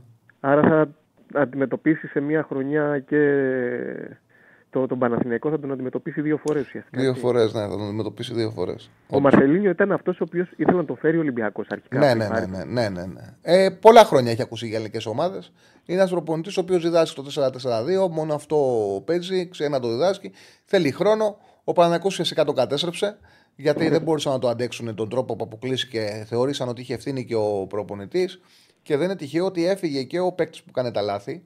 Ε, Ποιος είναι αυτός; Έλα μωρέ, το, με την κοτσίδα, το εξάρι. Ο, Α, ναι, ναι, ο, ο, ο, ο Γκεντουζή. Και ο Γκεντουζή και ο προπονητής. Και φύγαν καλοί. Έφυγε και ο τεχνικός διευθυντής. Φύγανε πολύ. Όλοι μαζί. Ναι, ναι, σκούπα, ναι, σκούπα όλοι ναι. μαζί. Ναι. Μάλιστα, ωραία. Όχι, δεν έχει κάνει πρεμιέρα ο, ο Μαρσελίνη. Όχι, όχι. Στο μάτς με την Ατλήτικο Μαδρίτη στο τελευταίο δεν ήταν. Ήταν με, με, πώς το λένε, με υπηρεσιακό. Ε, ούτε καν είχε συμφωνήσει. Συμφώνησε την επόμενη και θα κάνει πρεμιέρα την Κυριακή με Σασούνα. Δεν έκανε πρεμιέρα ο Μαρσελίνο, θα είναι προπονητής για Ρεάλ. Τώρα θα κάνει. Λοιπόν, γιατί είπε ένας φίλος είχε κάνει προπενία, δεν έχει κάνει. Δεν έχει κάνει. Τελευταίο του μάτι της ε, Villarreal ήταν με την Ατλέτικο Μαδέτη που το χάσε 3-1 και 0 της το γύρισε πάρα πολύ εύκολα και έδειχνε ε, σε πραγματικά πολύ κακή κατάσταση. Γιατί πώς θα κάνει κύπελο, αφού δεν παίξανε κύπελο, ρε πάνω. Κάνω λάθος. Πώς θα κάνει κύπελο. Παίξε, έπαιξε κύπελο η Villarreal αφού και διακοπή για εθνικές. Ε, μια τελευταία ερώτηση, μια που είπαμε τώρα που πιάσαμε το γαλλικό πρωτάθλημα. Πιστεύεις, ας πούμε, ο Κωνσταντέλιας θα μπορούσε να παίξει στο γαλλικό πρωτάθλημα; Έχει δίκιο. Τα στοιχεία δηλαδή του. Απλά μην δώσουμε μισό λεπτό για να το πω, γιατί έχει δίκιο. Έκανε πρεμιέρα, παίξανε 22, ενώ είχε. Δεν παίξανε ένα παιχνίδι με τη Ζαμόρα. Δεν το ξέρα, να είμαι ειλικρινής. Και το κέρδισαν στην παράταση 1-2. Ε, εντάξει, πραγματική πρεμιέρα πάντως είναι. Ναι, ναι, ναι, έχεις δίκιο. Δεν το ήξερα. Ε, εντάξει, πραγματική πρεμιέρα πάντως είναι αυτή με τον Σασούνα που θα παίξουν την Κυριακή με τον Σασούνα. Αλλά όντως 22 Νοεμβρίου έπαιξε Ζαμόρα Βιγιαρεάλ 1-2 και το πήρες στην παράταση Βιγιαρεάλ. Ε, μου είχε διαφύγει. Να, που ποτέ μην είσαι απόλυτος. Έχεις δίκιο, φίλο μου, σου ζητώ συγγνώμη. Ε, πες σου, ε, Κώστα, κάτι έλεγες. Ναι, ένα τελευταίο, μια που τώρα συζητάμε για το γαλλικό πρωτάθλημα και έγινε και πιο πριν η τσινήξη του, Κωνστα... του Κωνσταντέλια σε ποιο πρωτάθλημα θα μπορούσε να παίξει. Θεωρείς ότι τα στοιχεία του γαλλικού πρωταθλήματος θα ταιριάζανε ε, στο, στον Κωνσταντέλια; Γιατί ε, από όσο ξέρω το γαλλικό πρωτάθλημα έχει ταχύτητα, έχει τεχνική, ε, Πώς το βλέπεις, θα μπορούσε να κουμπώσει σε ένα τέτοιο πρωτάθλημα, σε μια, και σε, αν και αν θα μπορούσε να κουμπώσει, σε ποια τύπου ομάδα θα γινόταν αυτό; Κοιτάξτε, ο Κωνσταντινέα είναι πολύ ποιοτικός παίκτης. Είναι καλός παίκτης. Απλά το γαλλικό το φοβάμαι περισσότερο γιατί εκτός από ταχύτητα έχει και πάρα πολύ δύναμη. Έχει πολλούς αθλητικούς με μαύρους ποδοσφαιριστές. Σκληράδα και δεν είναι και τόσο ελαφρύ όπως είναι το γερμανικό. Ή δηλαδή, το Ολλανδικό. το ναι, και δεν έχει και τόσο πολλά γκολ το γαλλικό. Είναι, έχει πιο σφιχτές ομάδες, πιο σκληρές ομάδες. Ε, να καταλάβεις ότι η Νίσα αυτή τη στιγμή είναι δεύτερη και βάζει ένα γκολ με το Σανιό, αλλά δεν τρώει γκολ με τίποτα. Η Λάντς τώρα που ανεβαίνει, πώς ανέβηκε, ανέβηκε επειδή στα τελευταία 9 μάτια έχει φάει δύο γκολ. Δηλαδή είναι πιο συντηρητικό, πιο σφιχτό πρωτάθλημα. Οι φάσεις βγαίνουν πιο δύσκολα. Απλά ο Κωνσταντέλιας ούτως ή άλλως δεν έχει τον γκολ. Επομένως εκεί Ναι, αλλά, θέλει, αλλά με χώρους. Αλλά όταν βρει χώρους, επειδή είναι ένας παίκτης ο οποίος είναι να βρει χώρο να πάει σε τελική πάσα, σε τελική απόφαση, σε τελική επιλογή. Ε, ένα πρωτάθλημα το οποίο μπορεί να έχει, έχει ρυθμό, έχει δύναμη, έχει ένταση, αλλά δεν είναι και τόσο ανοιχτό όπως νομίζουν ο κόσμος. Δεν το βοηθάει τόσο πολύ. Ενώ χωρίς να λέω ότι δεν μπορεί να παίξει το παιδί και δεν μπορεί να πιάσει. Ασφάλως έχει τεράστια ποιότητα. Αλλά θεωρώ ότι στη Γερμανία θα έγραφε νούμερα πιο εύκολα, ρε παιδί μου, γιατί το γερμανικό και το γαλλικό. Το Ολλανδικό. Ναι, το έχουν. Το, λέω το γερμανικό και το γαλλικό. Πολλοί θεωρούν την Bundesliga ανώτερη από το γαλλικό και μπορεί και να όχι, είναι. Όχι, δεν το θεωρώ, δεν το πιστεύω. OK, okay, ρε παιδί μου, ναι, αλλά είναι κοντά το να πας σε μια ομάδα, να πας σε μια ομάδα Τέταρτη, Πέμπτη, Έκτη στη Γερμανία με Τέταρτη, Πέμπτη, Έκτη στη Γαλλία. Ναι. Ε, για το Κωνσταντέλια θεωρώ ότι είναι πιο εύκολο να κάνει καριέρα στη Γερμανία από τη Γαλλία. Αυτό κατά την άποψή μου.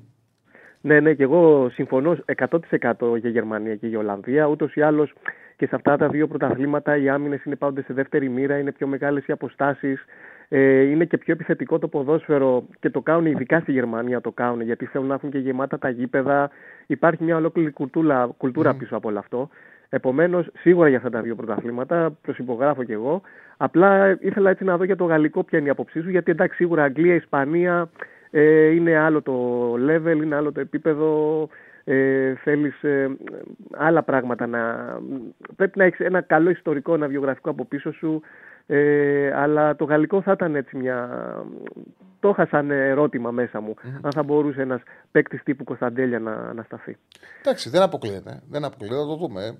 Θα δούμε. Αν κάνει να πάει κάπου καλά. Εντάξει, θεωρητική είναι τώρα αυτή η συζήτηση. Ναι. Θεωρητική είναι αυτή ναι. η συζήτηση ούτως ή άλλως. Εντάξει, ε, ναι. Πάντως, εγώ αν ήμουν Κωνσταντέλιας, όντως θα προτιμούσα να πάω Γερμανία, να σου πω την αλήθεια. Ε, σε μια ομάδα που είναι τρίτη, τέταρτη, εκεί πέρα είναι, είναι συνθήκες. Ε, είναι το πρωτάθλημα τέτοιο που σου δίνει δυνατότητα να, να κάνεις πράγματα και να φτιάξεις το όνομά σου για να κάνεις μετά και το επόμενο βήμα. Μάλιστα. Έγινε ευχαριστώ. ευχαριστώ και εγώ. Δεν είπε κάποιος ότι το γαλλικός θεωρείται ανώτερο. Λέω, είπαμε ότι είναι κοντά σαν επίπεδο με το γερμανικό. Δεν είπαμε ότι θεωρείται. Το γερμανικό είπε ότι θεωρείται ανώτερο από το γαλλικό. Και απλά απάντησε ο Κώστας και λέει ότι για μένα δεν ισχύει αυτό. Απλά το, το γαλλικό είναι πιο δύσκολο για, για έναν παίχτη ο οποίος είναι Ευρωπαίος, είναι σε πιο χαμηλό επίπεδο χώρα να πιάσει από ό,τι στη Γερμανία. Οι Γερμανοί στη Γερμανία παίζουν πολύ ανοιχτά και είναι εύκολο. Ε, για τον φίλο που λέει για τον Αλόνσο ότι γράφτηκε στην Ισπανία για την Bayern Μονάχου, δεν το θεωρώ καθόλου απίθανο. Καθόλου απίθανο γιατί η Bayern το κάνει αυτό. Η Bayern, ε, ό,τι καλό υπάρχει στο γερμανικό ποδόσφαιρο, πάει να το πάρει αυτή. Το κάνει συνέχεια. Οπότε είναι σίγουρο και αυτή είναι η λογική τους. Δεν πάνε να βρουν τον καλύτερο στην Ιταλία, τον καλύτερο στην Ισπανία. Σου λέει ποιος είναι ο καλύτερος εκτός από εξαιρέσεις, γιατί πάντα υπάρχουν εξαιρέσεις, όπως η ξέρεις ήταν ο Χαρικέιν. Σου λέει ποιος είναι ο καλύτερος στη Γερμανία, αυτός. Θα τον πάρουμε εμείς. Και το κάνουν παντού αυτό. Λοιπόν, έβαλες Αλόνσο, πού τον έβαλες; Real Madrid 45%, Liverpool 28%, Leverkusen 17%, άλλη ομάδα 10%. Ε, βάλε την άλλη ομάδα, την Bayern United. Οκ, okay, όλα αυτά που συζητάμε. Ε... Ε, γιατί τότε να που λέει, περίμενε να σου πω, ρε φίλε, για αυτό που λες, να σου πω. Εντάξει, κοίταξε να δεις. Εγώ το έλεγα συνέχεια όταν μου λέγανε για πρωτάθλημα, ότι γιατί τότε να. Ότι τότε να μέσα από την πρώτη θέση έκανε μια κούρσα για να μπορέσει να μείνει στην τετράδα. Που είναι ο ρεαλιστικός στόχος. Αυτός είναι ο ρεαλιστικό στόχο μια ομάδα σαν την να Και ξαφνικά είχε πάρα πολλούς τραυματισμούς. Γι' αυτό που μου λες, επιβεβαιώνεται αυτό που μου λες. Για παράδειγμα, ε, στη βαθμολογία βάσει των ex points, βάσει δηλαδή τους βαθμούς ανάλογα με κάθε αγωνιστική που θα έπρεπε να παίρνουν, και εκεί οι διαφορές με 0,5 δίνεται στο παλία και στους δύο, με βάση τα ex points, η Tottenham 2, 3, 4, 5, 6, 7 θα έπρεπε να είναι στην 8η θέση, κύριε. Με βάση τα ex points, η City έπρεπε να είναι στην πρώτη θέση, η Liverpool δεύτερη, η Newcastle τρίτη, η Chelsea τέταρτη, η Arsenal πέμπτη, έκτη η Villa, έβδομη Bradford και 8η Tottenham. Ε, εντάξει, χωρίς να υπάρχει τίποτα απόλυτο, γιατί μια ομάδα πολλές πρέπει να ξέρει να παίρνει και αποτελέσματα. Να παίρνει αποτελέσματα, να κερδίζει μάτς στο όριο. Είναι πάρα πολύ σημαντικό να μάθεις να κερδίζεις μάτς στο όριο. Και είναι και κάτι το οποίο μπορεί να το πάρεις και να το, το ακολουθεί όλη τη σεζόν. Και ούτε είναι απόλυτα αυτά που λέμε για τα X goals και το X points. Είναι απόλυτη πραγματικότητα. Αλλά κάτι σου δείχνουν. Από εκεί πέρα, παιδιά, όπως ή τότε να. Εγώ το έλεγα συνέχεια. Στηριζόταν πάρα πολύ στο Μάντισον. Είναι συμπαθή, λες όπως ο Έκλο Λάγαπο όπα. Δεν ξέρω γιατί λες κάπου όπα. Στηριζόταν πάρα πολύ στο Μάντισον. Έχει τρομερούς τραυματισμούς. Δηλαδή δεν φταίει κανένας που αυτή τη στιγμή η ομάδα έχει πτώσει. Οι τραυματισμοί που τους έχουν τύχει από το μάτι με τη Τσέλση και μετά ε, δεν μπορεί να τους υπολογίσει. Είναι πάρα πολύ. Όφη για να μην έχεις κανένα είναι στο 0-0. Ναι, είναι στο 0-0 στο 25. Στο 25 είναι όφη στο 0-0. Ε, αν είναι επισήμια για το γερμανικό ποδόσφαιρο, ναι, δεν την ενδιαφέρει όμως. Δεν ξέρω αν είναι, αλλά δεν ενδιαφέρει την Πάγκερ να είναι επισήμια για το γερμανικό ποδόσφαιρο. Τους παίρνει, τους παίρνει τα καλύτερα χρόνια και μετά τους επιστρέφει. Τους αφήνει να γυρίσουν. Ή άμα δεν πιάσουν, τους αφήνουν να, να γυρίσουν πίσω. Ε, το κάνει συνέχεια, δεν είναι. Είναι κάτι, δε, μια πραγματικότητα που έτσι πορεύεται η συγκεκριμένη ομάδα και στην ίδια έχει βγει για πάρα πολύ καλό. Λοιπόν, το ακριβώς αντίθετο με τη Chelsea λέει που πολλοί λέει την έχετε υποτιμήσει. Εντάξει, το ακριβώς αντίθετο. Η Chelsea είχε κάποια παιχνίδια τα οποία ήταν πάρα πολύ μέτρια. Η Chelsea προσπαθεί να φτιάξει ομάδα. Ε, τότε να μην είχε φτιάξει ομάδα και άμα δεις το τότε να μην Chelsea όσο ήταν 11-11, τότε ήταν πολύ καλύτερη.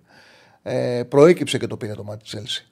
Ε, βέβαια, τώρα το ξαναλέω, φίλε, ότι οι τραυματισμοί που έχει ήταν πολύ σημαντικός ο Μάτισον για την τότε. Πολύ σημαντικός. Τους ένωνε. Τους ένωνε. Η Τσέλση ακόμα δεν έχει φτιάξει ομάδα.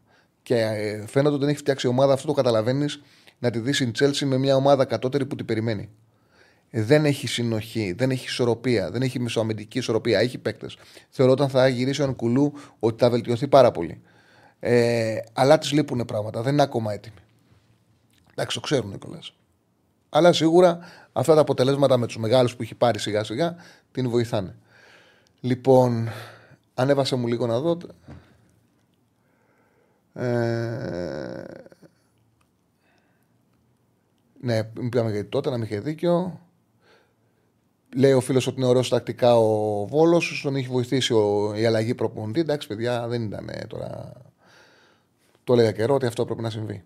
Πώς πιστεύεις ότι οι Κροάτες, μια χώρα μικρότερη από την Ελλάδα, έχει βγάλει τόσο μεγάλα ονόματα στο ποδόσφαιρο; Εντάξει, είναι σχολή οι Κροάτες. Έχουν σχολή, έχουν ποιότητα σαν ε, DNA δικό τους. Είναι, είναι ποιοτικοί, βγάζουν ποιοτικούς ποδοσφαίρε. Είναι αλήθεια. Αν παίζω μάνατζερ, λέει ο φίλος, θα σου πω όταν ήμουνα. Έπαιζα, τα... έπαιζα μάνατζερ από τα πρώτα που είχαν βγει. Από τα πρώτα. Και τα πρώτα ήταν. Δεν έβλεπες παιχνίδι. Γύρναγαν, έβλεπες, σου γράφανε. Σου γράφανε τι είχε γίνει. Σου γράφανε και ήταν και ένα, έπαιζα ένα μάνατζερ παλιά που γύρναγε, που γύρναγε, που γύρναγε, που γύρναγε και σου λέγε τα λεπτά και κάποια ξαφνικά σου βάζε γκολ. Ε, Όμως το έχω ξαναπεί ότι έχω σταματήσει το μάνατζερ να, το, να, να παίζω μάνατζερ 7-8-10 χρόνια κάπου εκεί. 8 χρόνια νομίζω. Το τελευταίο μάνατζερ που έχω παίξει το έχω, πρέπει να έχουν περάσει 8 χρόνια. Ε, από τότε που το είχα αφήσει, πήρα ένα μάνατζερ, ένα CM, μου άρεσε, πορώθηκα, έπαιζα για 15-20 μέρες και έπιασα τον εαυτό μου να αφιερώνω τόσο χρόνο που εκείνες 20-25 μέρες δεν έβλεπα τα στιγμιότυπα όπως ε, τα έχω προγραμματισμένα να τα βλέπω για να γράφω για τα συχηματικά μου κείμενα. Δεν έβλεπα παιχνίδι Τετάρτη βράδυ Champions League και έπαιζα, ε, και έπαιζα CM. Και όταν είδα ότι αυτό γίνεται 20 μέρες και κάποια στιγμή κάθομαι να, γράφω, να γράψω και παρατηρώ ότι έχω χάσει τις προηγούμενες αγωνιστικές δυσκολεύομαι να γράψω γιατί δεν έχω δει και από τη στιγμή που δεν έχω δει μου παίρνει πολύ περισσότερο χρόνο και δεν το έκανα και καλά. Αυτό κράτησε 20 περίπου μέρες. Το κόψα μαχαίρι, πέταξα το CD και δεν ξανασχολήθηκα ποτέ. Γιατί είναι εθιστικό. Είναι εθιστικό και δεν είναι κακό όταν είσαι παιδί μου, πιο μικρός σε ηλικία, είσαι φοιτητής ή είναι Χριστούγεννα, έχεις ένα κενό όπου δεν χρειάζεται να να έχεις πράγματα να ασχοληθείς, OK, okay, μπορεί να το κάνεις. Όταν είσαι επαγγελματίας και εργάζεσαι, δεν έχεις τη δυνατότητα να αφιερώσεις τόσο πολύ χρόνο σε κάτι το οποίο σου στερεί χρόνο από αυτό το οποίο πρέπει να κάνεις. Και 20 μέρες κράτησε αυτό. Την τελευταία, τελευταία εβδομάδα κατάλαβα ότι μου δημιουργεί πρόβλημα και μου το κατάλαβα ότι μου δημιουργεί πρόβλημα επειδή δεν είναι. Δηλαδή λες να παίξω άλλο ένα, να παίξω άλλο ένα, να παίξω άλλο ένα. Θα δω τα σημειότυπα μετά. Θα, ε, θα ξεκινήσω το μάτς ε, στο 30. Δεν πειράζει να χάσω ένα μήχρονο, δεν πειράζει να μην το δω. Σε τρελαίνει, σε τρελαίνει. Οπότε δεν πήγε. Ναι, ναι, δεν, δεν πήγε άλλο και το, και το πέταξα. Και από τότε. Και από τότε δεν έχω ξανά. Ούτε καν έχω σκεφτεί να ξαναπάρω, ούτε θα ξαναπάρω μάνατζερ. Δεν, δεν γίνεται. Δεν γίνεται έπαιξα πάρα πολύ FIFA, πάρα πολύ FIFA στην καραντίνα. Τουρνουά γινόταν χαμός. Γινόταν χαμός.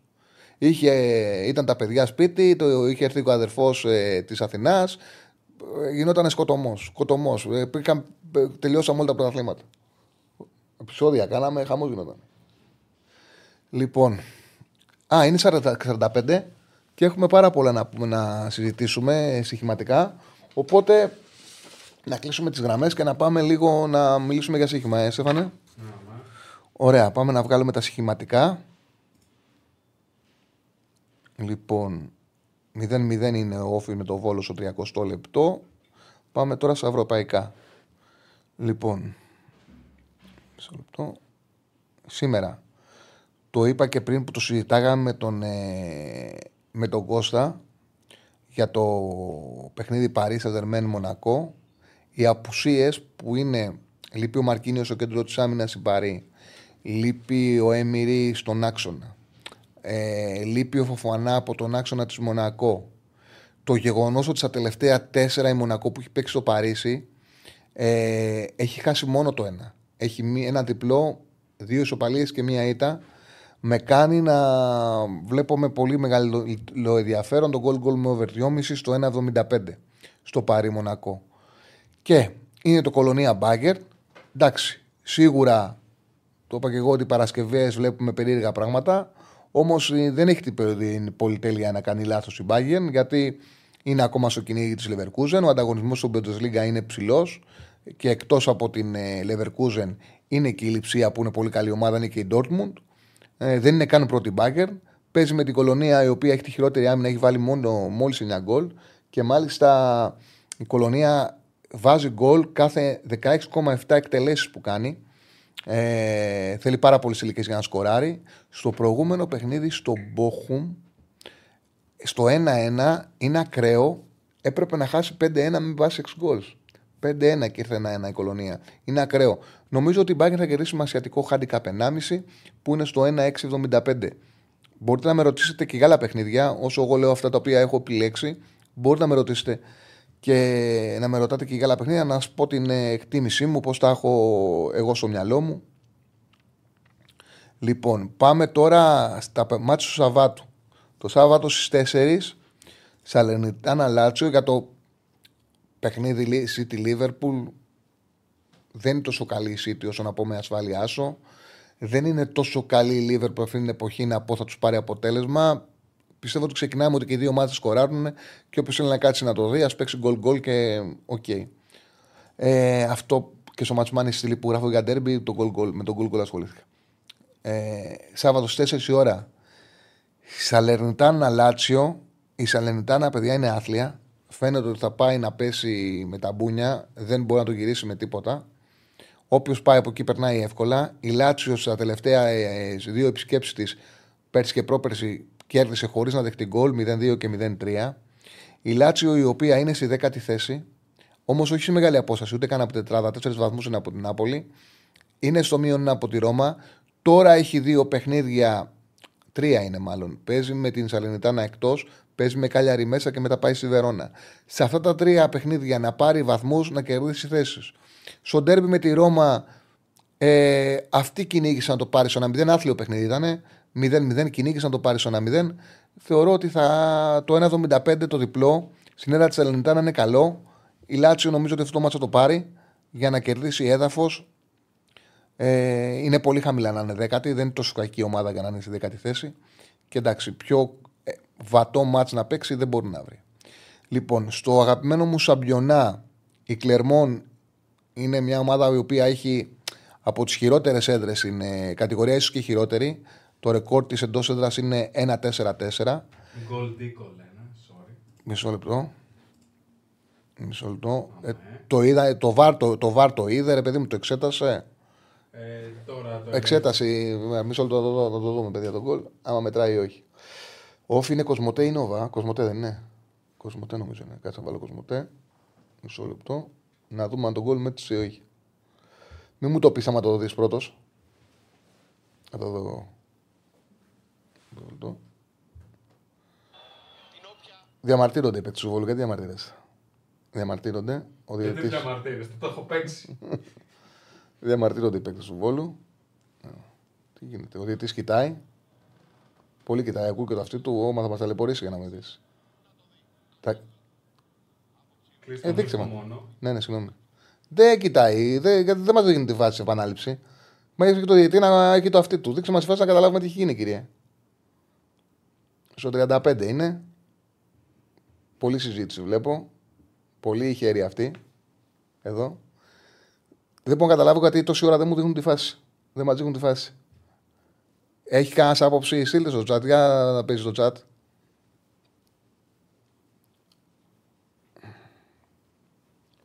Τι ακόμα κοιτάει. ακόμα- το- Τι γίνεται, ρε; Πήγαινε από το σέντρα.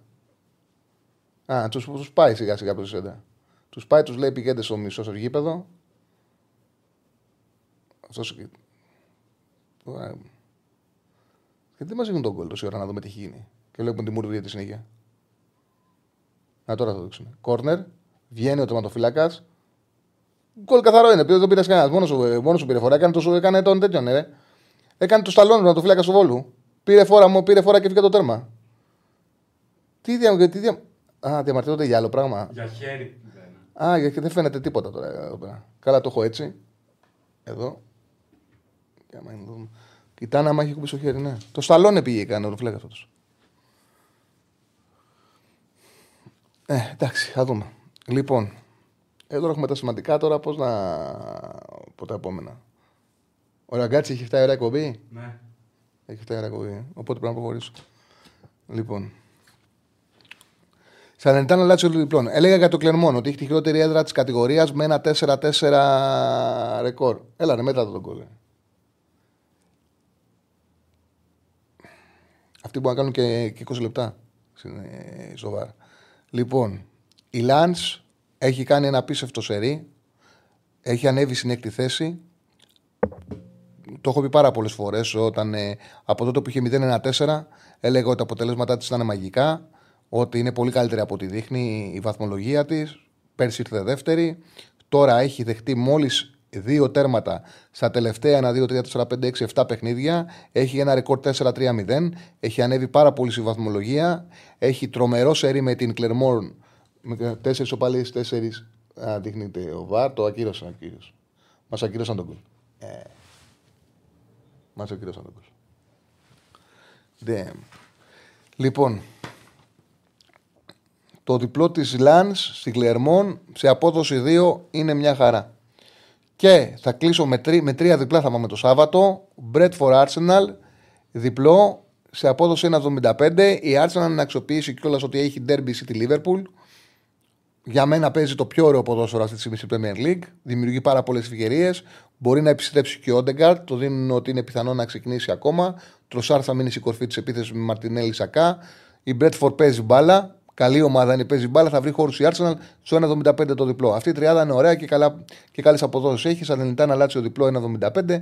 Κλερμόν Λάντ το διπλός στο 2 και Μπρέτφορ Arsenal το διπλό στο 1,75. Την Κυριακή η Ρώμα παίζει με την Ουντινέζε με τον Άσο 1,61. Η Ρώμα εύκολα δύσκολα επιβίωσε γιατί με το που πήρε το Λουκάκου όλα τα μικρά τα πήρε στην έδρα της. Πήρε όλα τα μικρά και έκανε και ένα διπλό στο Κάλιαρη και επιβίωσε και είναι αυτή τη στιγμή στο μείον 3 από την τέταρτη θέση. Ε, επιστρέφει και ο Μπελεγκρίνη, δηλαδή θα έχει όλους τους ποιοτικούς παίκτες μέσα. Ο Μουρίνιο για να κερδίσει τον Ινέζε στο 1,61 για να μείνει στον στόχο της, στους στόχους της. Μετά πάει σε σου όλο η Ρώμα. Ψεύω θα το πάρει το παιχνίδι. Όπως και η, Κάντιθ, η Real θα την κερδίσει την Κάντιθ το διπλό στο 1,50. Πιο χαμηλές αποδόσεις 30 της Κυριακής, αλλά νομίζω ότι θα περάσουν και η Real θα κερδίσει την Κάντιθ στο 1,50 όπου μπορεί να έχει απουσίες αλλά η εντεκάδα είναι καλή που θα έχει στο γήπεδο να την, την έδειξα πριν τα γράψω κάτσε να την ξαναδώ τώρα Κάντιθ Ρεάλ τι εντεκάδα δίνουνε ναι, ο Καραβαχάλ δεξιά, αριστερά ο Μεντί, ο Ρούντιγκερ με τον Αλάμπα στο κέντρο της άμυνας, ε, Κρός Βαλβέρδε Μόντριτς, τριάδα στο κέντρο, Μπέλιχαν πίσω από Ροντρίγκο και Χωσέλου. Μια χαρά είναι. Εντάξει, κάτι θα την περάσουν.